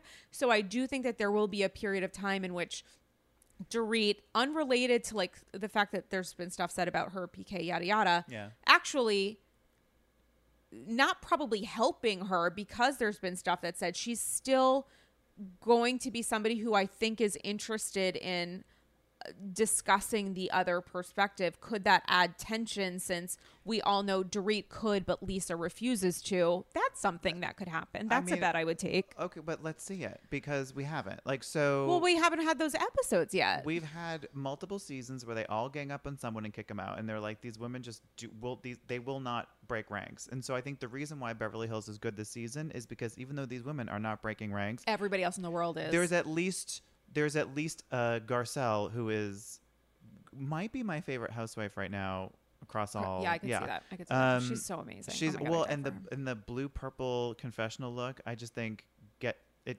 She does confessional looks very well. Oh, she's she's She so does stunning. The she that does she has- style with that that will re- that repeats. Like you can see her in that confessional outfit. Like whereas like the like with the pirate outfits and when people get into their big goofy shit, Right. you're like, oh god, this one again. yeah, Hers hers are repeatable. You Mm-hmm. can watch anyway.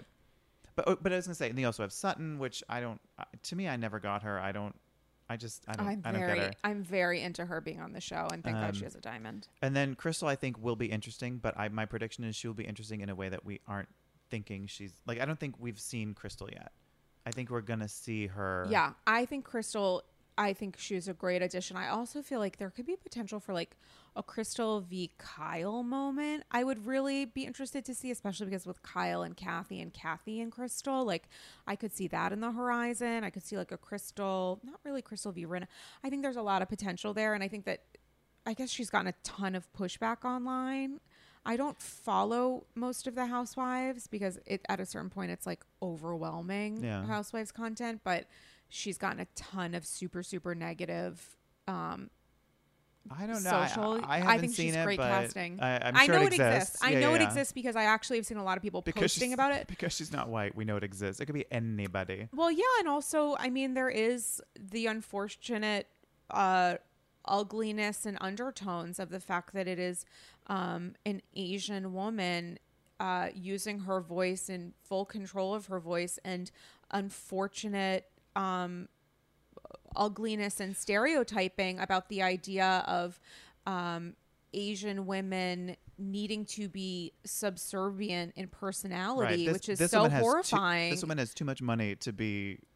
I mean, and it's also it, but it is in conflict. I think that it when it comes down to like the ugliness and how sometimes people speak about these housewives and how different women are stereotyped in different ways. The fact that she is a woman of color and has said things and used language that is worthy of critique, but I was gonna say not- for sure. yeah, but not the the level of v- hate and vitriol, I guess that's coming her way, and the weird dynamics with everyone giving grace to Sutton but not Crystal is wild to me. It's it's it's unfortunate, but it's also a conversation I'm happy to have. I I think Crystal is great because uh, so when when you're so I'm a writer and when you're pitching when you're kind of trying to introduce characters that have flaws oftentimes the white characters are able to have flaws and if you're a Yeah. black character or an Asian character or if I'm uh, creating a gay character I'm completely fine with that character being all kinds of fucked up. But when you are selling it to someone who a buyer is much more concerned about having a character like for Crystal to be saying to Sutton like, "Oh, you're crazy, you're too much, whatever, whatever." Like to me, I'm like, you know, crazy is a rough word to use with any human person. Um, and so, but so that's a flaw. But I think it's interesting to me to see someone who has flaws who isn't a bad person. I don't think Crystal is a bad person, but I think she has flaws. And some of those flaws come from maybe she's had a lot of money for a while and maybe she's allowed to be in situations where she can say certain things and hasn't policed herself so much. I don't know. But I I like the fact that there are that's why I want to see a little bit more out of Eboni. Like I'm like, where's the flaw? Like Well, I think it's, but I think what we're watching is why why aren't we seeing a flaw? I think it's because there's the weaponization of flaws against specifically women of color, Mm-hmm. and the level of grace that's seen by uh, that's that's given to white housewives, not universally, but overwhelmingly, I would say. Yeah. Um, and yeah, so so I'm as far as the I'm just over the the the, the that that cluster of women that can't seem to be uh, broken up. Yeah, I mean, I guess I, I do think that there could be potential for it too, but it's frustrating to me to watch how not that Rinna is responsible for Tom Girardi, but she's certainly responsible for how she executes on Housewives. And it's frustrating to see that conflict, talk about it on Watch What Happens, knowing that it's not going to change mm-hmm. and that her reaction to that will be next season if and when she's back, somebody fucks up who's not in that alliance, she's gonna triple down, which again shows us how wrong she is, but she then proves herself right by being, well, you told me I wasn't um, active enough, so now this person I is gonna volunteer as tribute, regardless of whether or not they know. you know, like that's a dynamic that we're gonna see, and it's gonna be a continuation of no personal. And I just wonder, like, who is Lisa Rinna? Is it even realistic for me to say I want to see more of your personal life? Do you experience things in your real life that involve vulnerabilities? I that's not a critique. It's like me genuinely being like, Lisa Rinna, like, what's going on in your life? Because there are people who are always on an 11 who don't mm-hmm. ever show you the two, who don't show themselves the two, who, like, as a defense mechanism against the two, go to 36. Like, she might be one of those people. I don't think that she is, but I think that's the vision that we have seen for several years, but we never get to unpack it because she's never really in a position where her vulnerability has been weaponized. It's really more an expression of an explosion or a reaction at some point. That's her example of vulnerability. You Right. don't ever speak about my husband, whatever, blah, blah, blah. Kim's maybe dying, yada, yada. And that's what we get is like the Lisa Rinna repentance tour, the single tear, the blue bunny, the whatever else what else is going like what else is going on is your real life that you're really on this show like is that the scope is there i- am i asking for too much for saying like what is do you have a storyline aside from the storyline of being on reality tv I, I, I would go one step further and say she could actually attempt to deliver, and I wouldn't want to watch it. I don't. I. I. i would want to watch it I the. i would want to know what it is i would want to watch it i'm not even gonna, i'm not even gonna like, pretend do you that i want don't her to want- have a quiet, silent moment where she realizes, "Wow, I'm just so X, Y, Z, and here's why." And I want to see the apart. shards of glass that don't come from her smashing somebody else's diamond. yeah, You know, like it can't always be in conflict against someone. You're I was doing a little dance because I was imagining like, and then your theme song play. It was, it was a good choice of words. I was into it. Thank you. Words are fun. Um, I, I, I think th- I would be interested to see that. Yeah, it would be something new. I genuinely, I'm not saying this as a dick. Like, I genuinely don't know if that's possible. Don't you think she's protected by the show? When I imagine who gets the kind of edits, Dorit they'll throw an old nose job up. I don't know when they've really dicked with Lisa. No, I think it's the it's the allowing her to suffer so so interestingly this season where she is doing a little bit of a repent. I think it's maybe really driving home but I don't think this was the show doing it. I think it was Kyle understandably so being like saying my sister is at death's door is incredibly inappropriate. Like I don't know I don't know when the cast member genuinely annoyed and ends and the show begins. Um, I think that she's been very valuable. I really do. I think she's very valuable. Nothing. Oh my god! I almost Saint Germain almost fell off my bar card. Nothing lasts forever, much like that thank bottle. You, thank you for being real with me in that moment, Sarah. my pleasure. Um, nothing lasts forever, and uh, you know that also has to do with somebody's power. Um, uh, and uh, our understanding of that and the concession we make in exchange for that. I think she's a big example of it. And I've said a lot of shit about Lisa Rinna and I fucking whatever, blah, blah, blah, blah. I'm so pissed. I'm so angry. And it's like, she is also and has been a very dynamic character, regardless of of whether or not I agree with her behavior, but it's been a character. It's always been a character and it's the soap opera and the whatever else, but I do think there is another side to her. I want to understand how aside from the very performative understandably so if they're on their three-way call and we just got the text and whatever else which was filmed whenever right. um of them like oh the camera's here as i go in daily mail and my Yeah. glam is It's more always- natural It always seems real. to be Dorit. I feel like they always, always know Dorit Dorit's the one to go to. Oh we need you to just fake the scene. You she's got so- it. She's great. Oh Yeah. my god, Dorit. I'm a. I think I'm becoming a Dorit apologist. Mm. Um, but here we are. Uh, with Rinna, it's like there is an expectation here. I just don't know about the delivery of it.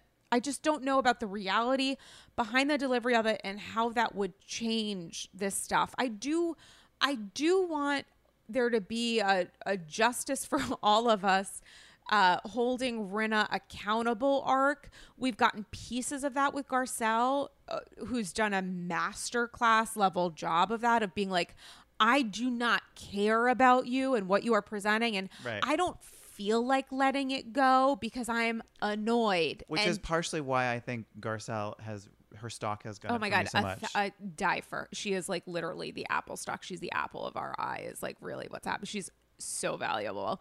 But with Rinna, it's like I- don't I don't know what that would look like. I know that it's respect your villains, yada yada, and everyone takes delight in hating on these people as as do I 100% critiquing whatever, holding them accountable.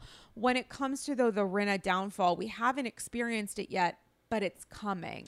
We didn't think it was going to happen with ah. LVP to the extent that it did, and it really did happen, regardless of how many fans she still has united around a, a justice for Has LVP. it happened though? Ha- well, so yeah. She walked herself. She fucking loves the show, and she voted herself off the island because she saw the waves shifting and knew she was but- offshore. But we were denied the moment. I feel like when she was like, you know what, I'm not going to go to the reunion. Or no, no, you know what, you got me.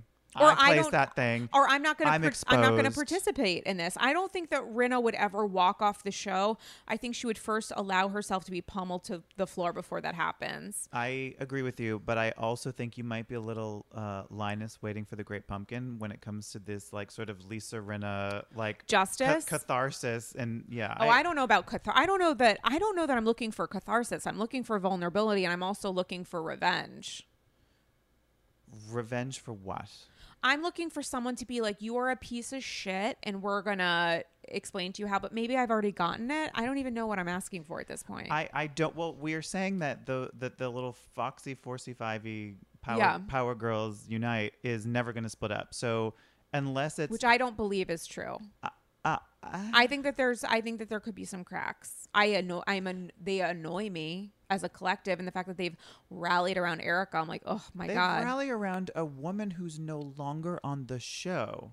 Like they're still giving Teddi like yeah. play. I'm like, don't act like you're still Yeah. A with- Teddi apologist is a sad and scary place to be. Right. Like, but but is there any behavior? Well, that's see, that's interesting to me. Is there any behavior by some of the women on that show that they are not willing to put up with? Because there's lawsuits, there's uh, scam eating uh, programs, Well, and disordered eating factories all is how I consider her yes. all out. Yeah. and you have uh, where is their money coming from, and lawsuits, and people coming up at pools going, you know, when am I going to get my money? I mean- they, there seems to be no limit to a the amount of really questionable real life shit that surrounds them, as well as their rest of their ability to absorb it and act like nothing's happening. Don't throw rocks at glass houses unless it's Villa Rosa.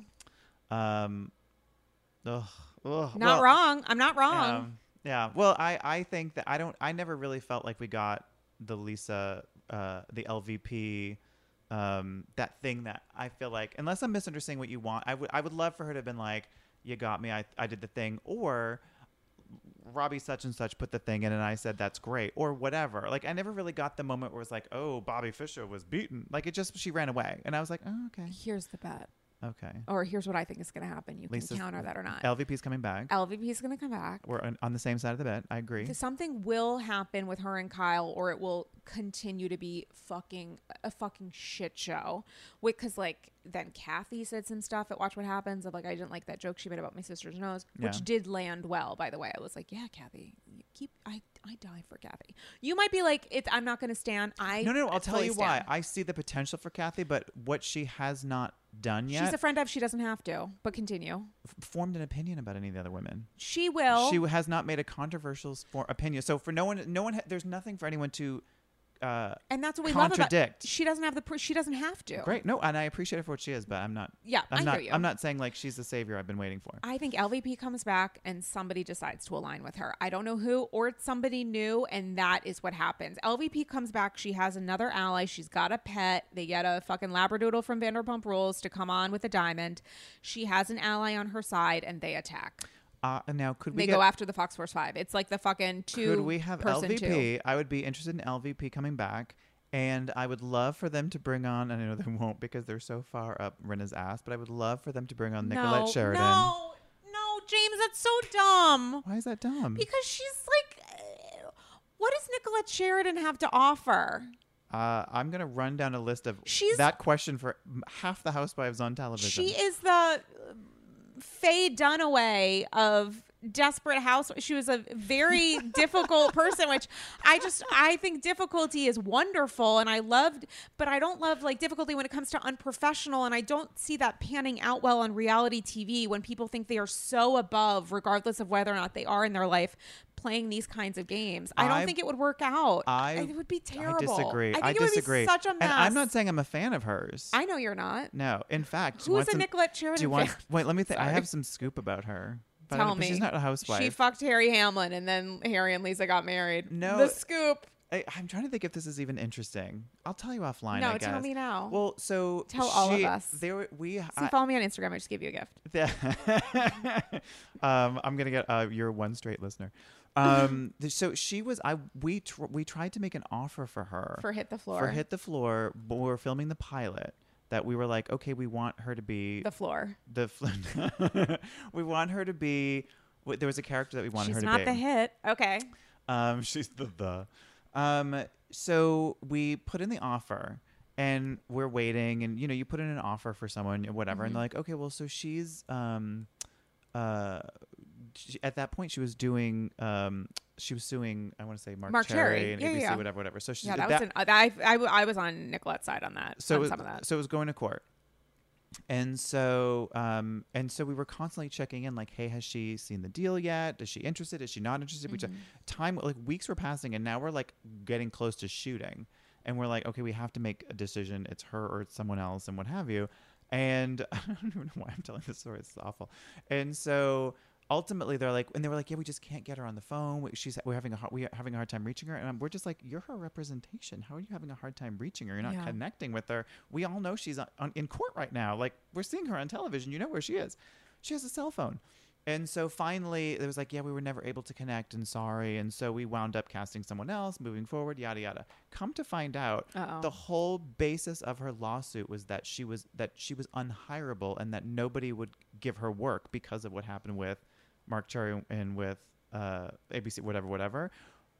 So she physically could not acknowledge the fact that we were like that's why we were never hearing back because if, oh, she, because if we it- did they would lose her defense. or or they would or they would or sh- they they wouldn't be able to say like that she was being offered work. Like she couldn't know about it. So maybe you know what maybe she never knew about it. Maybe her agents really just weren't able to connect with her. But really the whole basis of her like side of the thing was that there was no i would love it if somehow this came up and it was is that still being litigated I don't know. I think it got thrown. I don't think she won. I think it got thrown out, didn't it? Right, but here's here's why I think think Nicolette would be a great housewife because I feel like she will never let it go, and so sh- I feel like sh- because so I think if she was on Real Housewives, she would have that. She'd bring that same energy. Also, just thinking about what I said literally 35 seconds ago, having listened to the Britney, I listened to the Britney court appearance this week live. I recapped it on IG. It you were was- my new source. Thank you. It, it's saved on my highlights again. If you follow me, you can see it. Britney Court.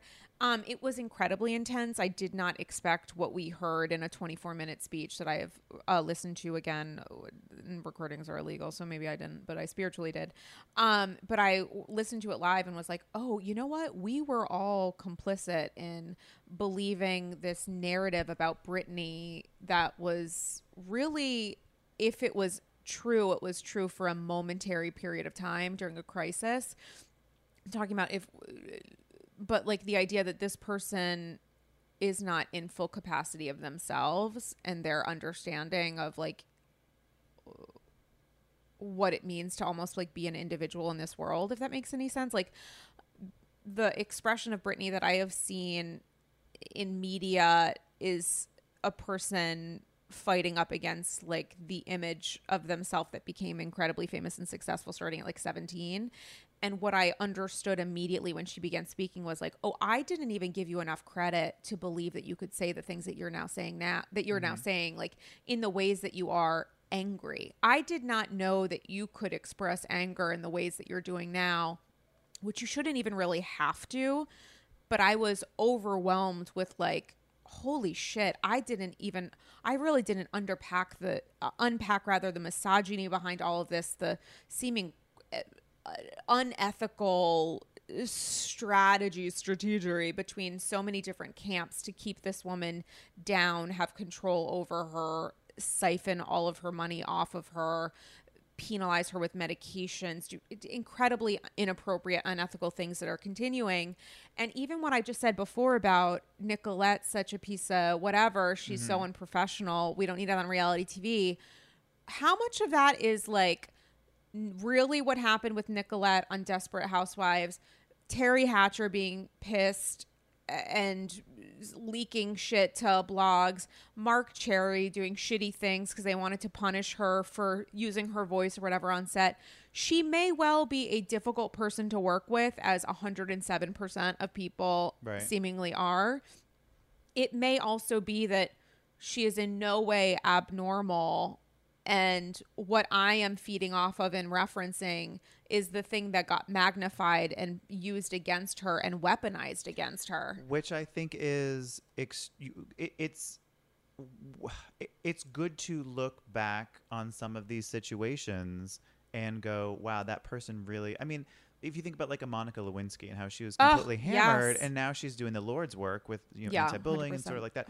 100%. Um, it, it, it's good to go back to any moment, particularly that involves uh, some A woman. a woman, and My go, own internalized misogyny. Seriously. well, no, but I mean, also, I mean, uh, to be fair, you're seeing like Britney do these like goofy dance videos and what have you, and she like, so it's like y- y- what you're seeing is something that is going to lend to okay, maybe she's like, because they're asking her for it or they maybe did it over a period of time and they're sharing it in clumps like she even did something on instagram of like i'm sorry i couldn't tell you the truth and blah blah blah she's i don't think obviously she's not in control of her social media she's not actually even allowed to access social media so for whomever wrote that stuff in her voice to try to troubleshoot their own fucking war that's happening Yeah. because everybody is like really truly free Britney and they're pretending that they're using her voice to somehow hedge their own bets. Like it's so fucked up. And yet now we're like all the headlines are Britney responds and it's the reality is what she is telling us in the court is I want to be able to talk to the media.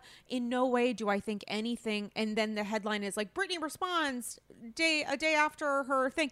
That was written by somebody else who's working for Jamie, who's you know has a vested interest in making themselves look better by now changing the narrative. Like none of it is real, um, uh, and it's all Yeah. weaponized against these women.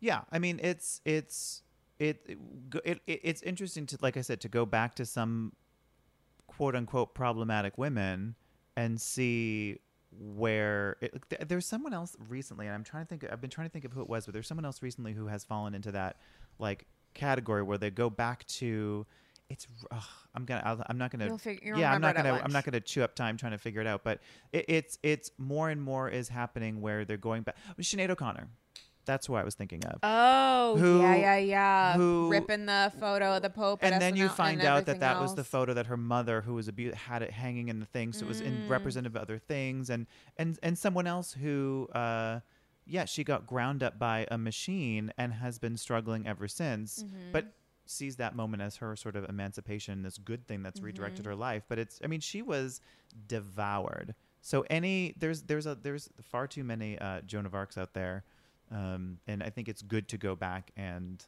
but so I love that Joan of Arc, and now we're back to like Nicolette Sheridan because they are the same. Well, and it's also just understanding there's a difference between a problematic woman and uh, a woman in crisis. And some of this stuff that we're talking about when we talk about quote unquote problematic women, not not necessarily the Nicolette stuff, but certainly the Britney stuff, is a woman in crisis and how that was weaponized against her and how she has been punished for it for 13 years. Like what they were doing is shaming her for being in crisis and using that to their professional and financial advantage. A woman in crisis who, by the way, is richer than will ever be, is so successful. Well, speak like for yourself, has, my friend. You I- saw those dresses. I, I'm, I'm bidding on them as we speak. Amen. a lot Um, of that shit's going on sale. But the fact that she's she is, you know, I know that uh, how she made her money, you could look at and go, well, she was, you know, midriff shirts and you know, schoolgirls, was- whatever. But she didn't have a choice in that. They, they sexualized her body. She didn't want to. There's a lot. There's a lot of stuff about the fact that they there were there have been points where she has been incredibly sexualized um, and was not giving her and, and was forced into it and probably felt violated by it. All the the all of the um, hit me baby one more time, all that stuff was not her. I think that was that hit me baby one more time is like so that is not a slave for you that is not there's such a difference and and hit me baby one more time is like she's in fucking sweatpants like you know doing me baby one more time. That I feel like that's when the older dudes really like go, oh, oh, this she was like schoolgirl with her little schoolgirl outfit and people sexualized her as far as the experience of being a listener or, or watching her videos, but I don't think it was as forceful as what happened after from Right. in terms of her team. I mean, it obviously there's a sexual component, sexualized component to it, of course, that's always existed with the Britney of it all, but the packaging around it has shifted and changed. And do you think that she'll get out of this I really have no idea. I should ask my dad about it. Um, you know, my parents just sold their sailboat, but uh, or, or actually donated their sailboat. My parents are very passionate sailors, but or that feels weird, but um, like I I've only I'd only been on it a couple times because I do not I do not fuck with sails. I do not like sailing. I do like the rocking. I think everywhere as we hop on a ferry yeah I know.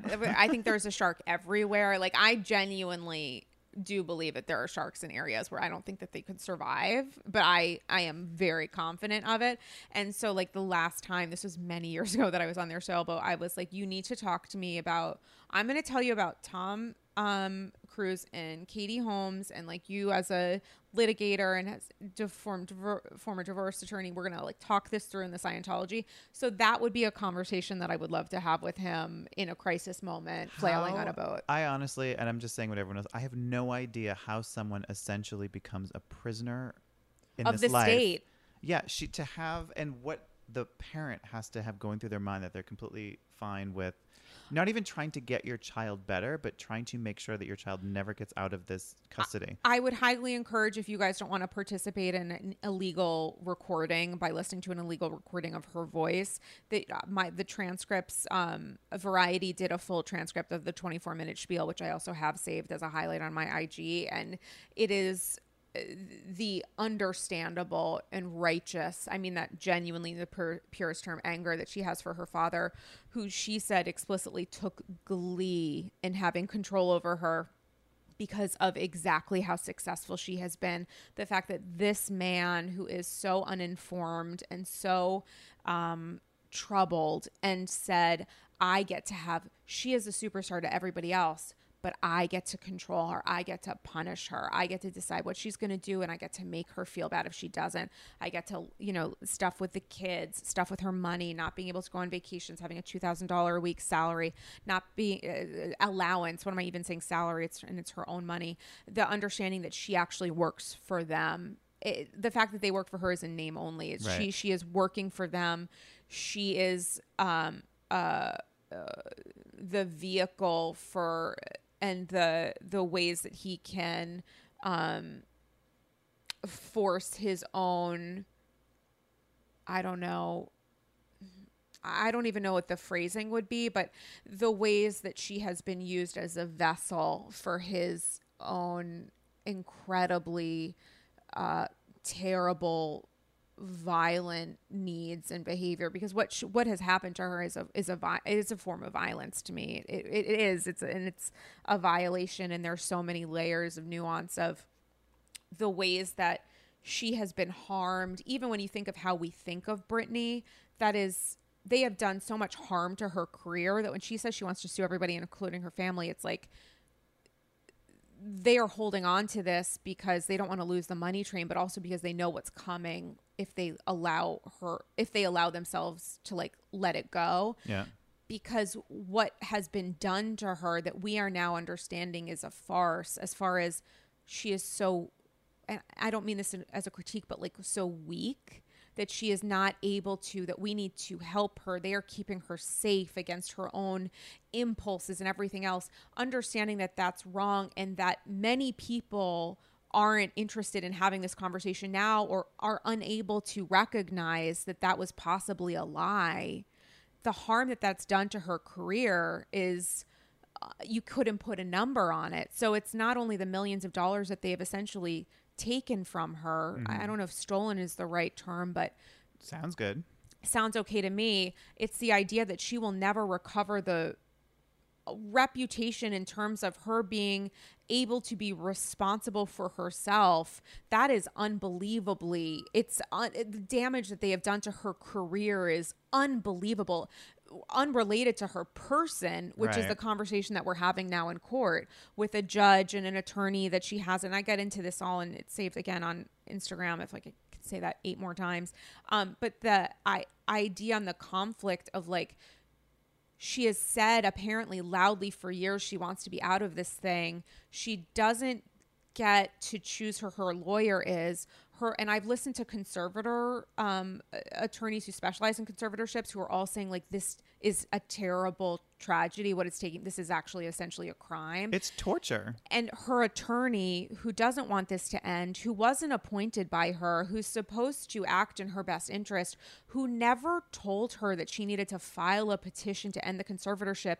She is 13 years into this and she's on the line hadn't been told until I think right before that the public would be able to listen to this to her Right. speaking live and her lawyers and and the the conservatorship lawyer all of these people who she has to pay to abuse her she's financially responsible for paying for her own abuse it's it's actually it's it's so upsetting to hear and to understand and unpack our own ability to recognize either our participation in her pain at some point, the Perez Hilton of it all, or just understand that we were misled I- and and that it's still ongoing. The fact that people are like her Instagram, blah blah blah. It's it's it's wild. I, the, and a wild part for me is that it requires the um, participation of either a bad judge or a bad court system. Oh, somebody 100% like, that in co- the that judge is in cahoots. And Britney said like you don't listen to me, you make me feel like I'm lying. I'm telling you all this before.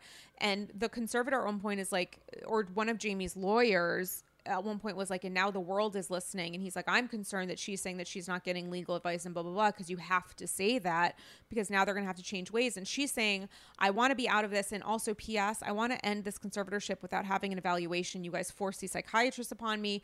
You stage these things to happen in public. You force me to be on medications that drastically influence my quality of life. I don't even feel like I'm in control of myself because of the side effects of being forced onto these meds that I don't understand why I have to take all of this other stuff and it's it it is a little bit of a reckoning in the fact that even their pivot of like we don't want this to be public because she's going to talk about her medical stuff and we care about her and we want her privacy because we're responsible for her because we're literally in the eyes of the court responsible for her and the judge who's now getting a reckoning because we're understanding that nobody has listened to her.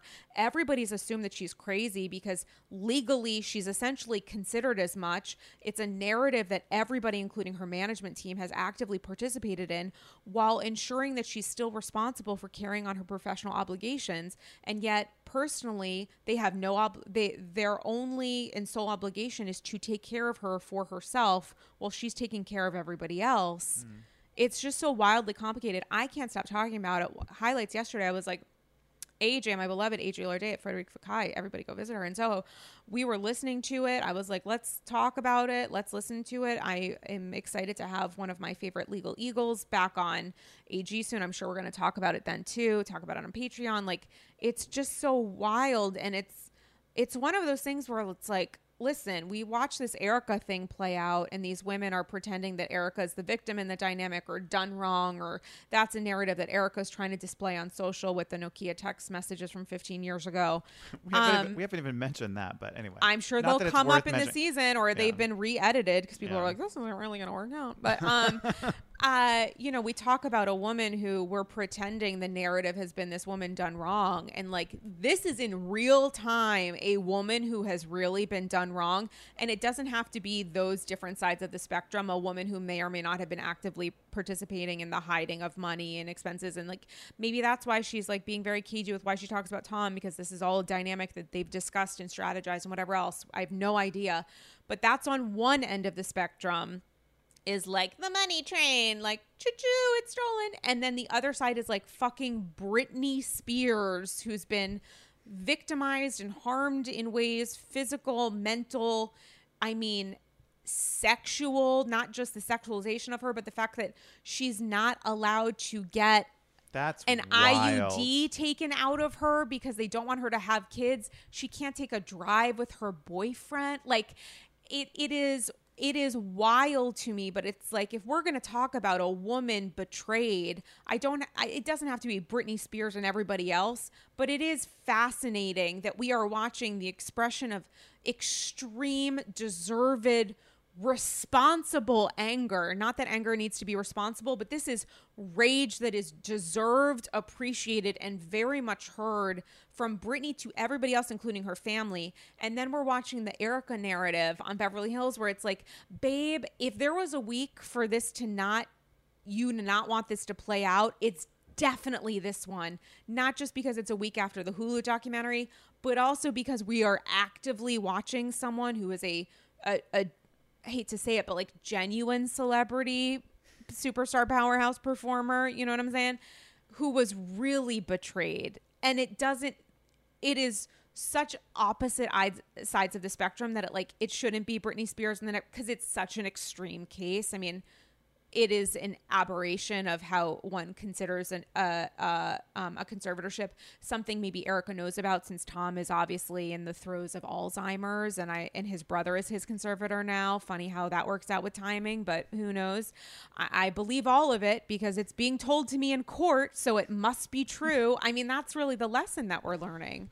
There's a lot there. It's but it's the experience of it's not an experience of being a problematic woman. It's an experience of being a woman in this world who is eh, living in a society in a system that ex- exists in many ways to inflict its power upon her is really really interesting to me. It's a place of privilege to say it's interesting. It's upsetting but it's interesting Well, and the fact that it's it's sort of get it's gripping people now in a way that I mean it's already sort of been gaining traction. And Yeah. there are, there are pockets of people, whether it's the free britney yeah the the the the, the young gays who are Mm-hmm. galvanized, whatever. But it's really it's it's it's it seems to be taking on a life of its own. Actually, while you were while I was on my phone, you were you were being my journalist in that moment during her uh, Yeah. thing. I was in uh, it's like Washington Park or whatever at the Washington Monument- Square Park. Washington Square Mhm. Park, and there was like a whole demonstration while Britney was talking. They had people doing Free Britney. oh really I have a photo. I have so I have a pho- after we get, i saw do your this. sassy photo i Uh, saw your selfie at the Well, arch. so I'll I'll show you the photo of the And the then free Britney, lunch. and then Mhm. also Adrien Brody um, finger- Banana. fingering a banana. I have I have a lot of uh, um, art waiting for you. What better uh, note to end on than Adrien Brody fingering a banana? I mean, just a couple of fruit. Listen, I'm very into it. Very into the, you know, I'm a what fruit are you? Um, I'm a I'm a definite I know what fruit I am. I'm a fruit. You're a fr- which what fruit are you? Not just because it's my favorite. It is Yeah. my all-time favorite fruit. I I devour. It is a drug. I'm not kidding. When they are in season and they are, because then, then it's like at the beginning, it is a specific period of time and it is a specific kind of taste and interest. And maybe that is why I, I am so passionate about them. And also because to enjoy it is to sometimes endure a little bit of work, but the payoff is always spot on. I'm a pomegranate.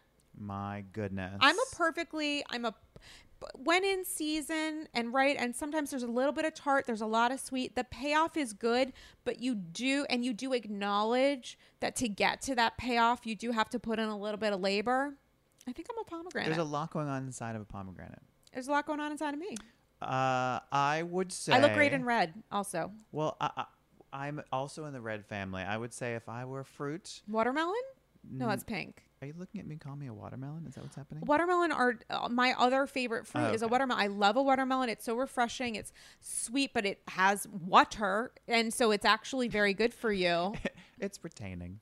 I love a Uh, watermelon. Uh, no, I would say uh, a maraschino cherry, which I know isn't necessarily wow, hyper. in a Manhattan or uh, well, o- often can be found drowning in booze for sure. But also, I just think it's like hyper sweet. I I just eat nothing but desserts, and everything is like very sugary. And it's like I can be syrupy as well, and a little bit sort of um, maybe too much. But also, ultimately, and you can you can maybe you could. I was gonna say tie you in a knot. I, I was gonna. It was my version was going to be filthier, but let's go with that. Have you done? Have you? Are you able to tie a maraschino cherry stem in your I mouth without any kind of outside the assistance? amount of people that I would tell that I could do that, that I was bold faced lying, because I saw Audrey Horne do it on Twin Peaks, and I was like, "That's so hot! I can do it too." If you, I, maybe I was successful once, but if I said I did it seven thousand times, you'd think I was a pro. I can do it. It takes me forever. I've done it on a date. I don't know what I was selling at that point. I mean, love to remember. Uh, you don't have to sell a single item of your clothing. You can get that that, Get that bedroom fully paid stem. for if you just yeah. it, it boob cherry stem. God bless future. Listen, I need a job, so I think we just found my occupation, which apparently has been here all along. James LaRosa, you know I die for you. I'm gonna put on. I'm in PJs, literally recording Friday afternoon, as one as one does. This was you could not have been a more perfect um first guest. Oh well, I'm New uh, chapter. I Best- feel best honored to be let into um, your safe Boudoir. space. Yes. Um, and to actually, you guys, uh, th- there are big poofy pillows West on the Elm. people's people's couch. It is a very comfy. Mongolian fur. And this is is this this I can't I don't know if this is my third time or my fourth time. I have no idea. We talk literally 24 7, as you guys um, may understand at this point in the episode, in our nine hour episode today. And I feel like I'm the only one. I Uh-oh. can't think of another one. Maybe you can. I think I'm the only one that literally has no connection, no like I've got a Housewives podcast or I've written this book with that. I feel like I, I'm literally. I mean, it, minus just being a fan. Uh huh. With all the shit I talk about these shows, I Mhm. somehow will still say I'm a fan. Yeah, I- you're not you're not associated with the realm I of don't- Bravo holics. Right. Like I don't have like yeah. So I'm not a former housewife. But I think that's also one of the many re- and you know there are thousands of reasons why I love you, but like that is also one of the most rewarding for me is because this isn't your thing. Sometimes that can bring with it a little bit of like a tension of like, oh, you have a vested interest because of X, Y, or Z or relational, and, it, and it's just realistic. That's realistic. That's like the nature of of any kind of fandom in which there is a product being produced. That's just the that's just that's normal, and I love that you don't. That said, I I have partied with Brandi.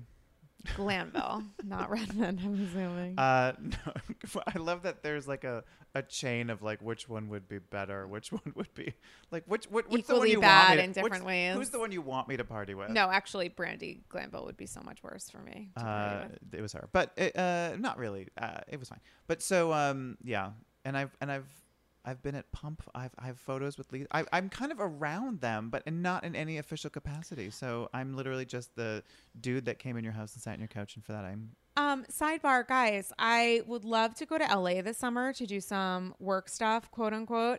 Um, if anybody has a little bit of a um relation with any kind of hotel or whatever, give me a little shout. Slide into my DMs. Do you work for X, Y, and Z in LA or own a rental property or something? Let me know. I'm um ti dates are open, but I'm thinking next month or August. Or perhaps you have a spare bedroom and you just want to live with a stranger for a little while. I really don't. I'm trying to save you money, Sarah. I you Bring your boobs and your cherry things are- stem. some things are priceless. This, I don't, I don't know. I don't know. I'm not sure how I feel about that. But um, yeah, they're, the they're all gay. stuff- No one will touch you. I mean, if only they did. um, James LaRosa, ha- tell the people how to follow you on social. Should- should- I don't know if I should. uh, James LaRosa, that's it. And at at on all well not on all but Twitter and Instagram. what can we tell people? What can we hype? uh what can we hype? Oh god, uh, uh, the business that I work in prevents me from hyping anything. I'm I'm Love it. working on projects that I'm that have not been uh, announced and so Love it, but I'm- we'll talk about it. Over I'm lunch. gagged. Okay. yeah. I Oh no, I'll tell you. I mean, Yeah, right, right, obviously. okay, okay, okay, okay. Um, guys, speaking of tell me everything, tell me with your money how much you love Andy's Girls by joining the AG Patreon. Patreon.com slash Andy's Girls. Uh, new bonus episode up with a sach- special Satchels of Gold Spectacular. Uh, talk a little bit more about Britney and so much else. And I got some wild, spe- I got satchels from a legal perspective about Tom Girardi and Erika. Crazy stuff. You guys are so phenomenal. Um, and I love hearing from you. I had satchels that I wanted to get to today. So those will also be on the bonus episode. Well, fortunately, I'm a member of your Patreon, so I'll be able to Oh I'll be able to listen to them. Not be on the just uh, what is it? The Hair Club for Men. He's not just the whatever. He's also the whatever. He's Yeah. not just the president. He's also a member. That was like my opening tagline. I might be mm or not the mm It Yes. has the same kind perfect. of feel. Kathy totally heard exactly. She knew exactly what you were saying. She was the only one. patreon.com slash andy's girls the number one way to support the pod myself in that second bedroom um i was on radio andy last week and i completely forgot to hype it on ag although i did on social if you follow me at dame galley on instagram uh, but you can listen to the archived episode on reality checks with amy phillips a friend of the pod. And me personally, she is one of the most wonderful people you will ever meet in and outside of the Bravo world. We had a great conversation, and um, Kelly had been fired the day before I went on Radio Andy to talk about Housewives news for an hour. So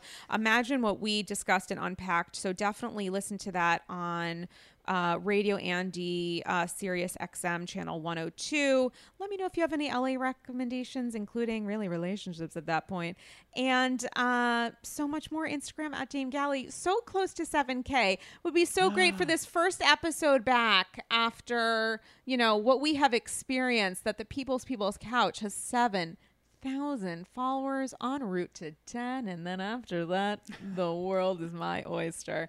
Um and this episode's a pearl. Look what i just did. Look what i just Put it all together. thank you. James thank you for everything. And i'm so appreciative to andy's girls truly because it introduced me to you and you're such a, a wonderful person and force in my life and i'm just so grateful That pomegranate. That's so sweet. and um, so I'm gonna go put on makeup and a dress, and you guys will see some photos on Instagram shortly if you follow me on social. Hope you are staying safe and sane. Get vaccinated if you can. I hope you enjoyed this 17-hour episode because I know that I did as well. Talk soon, guys. Bye bye.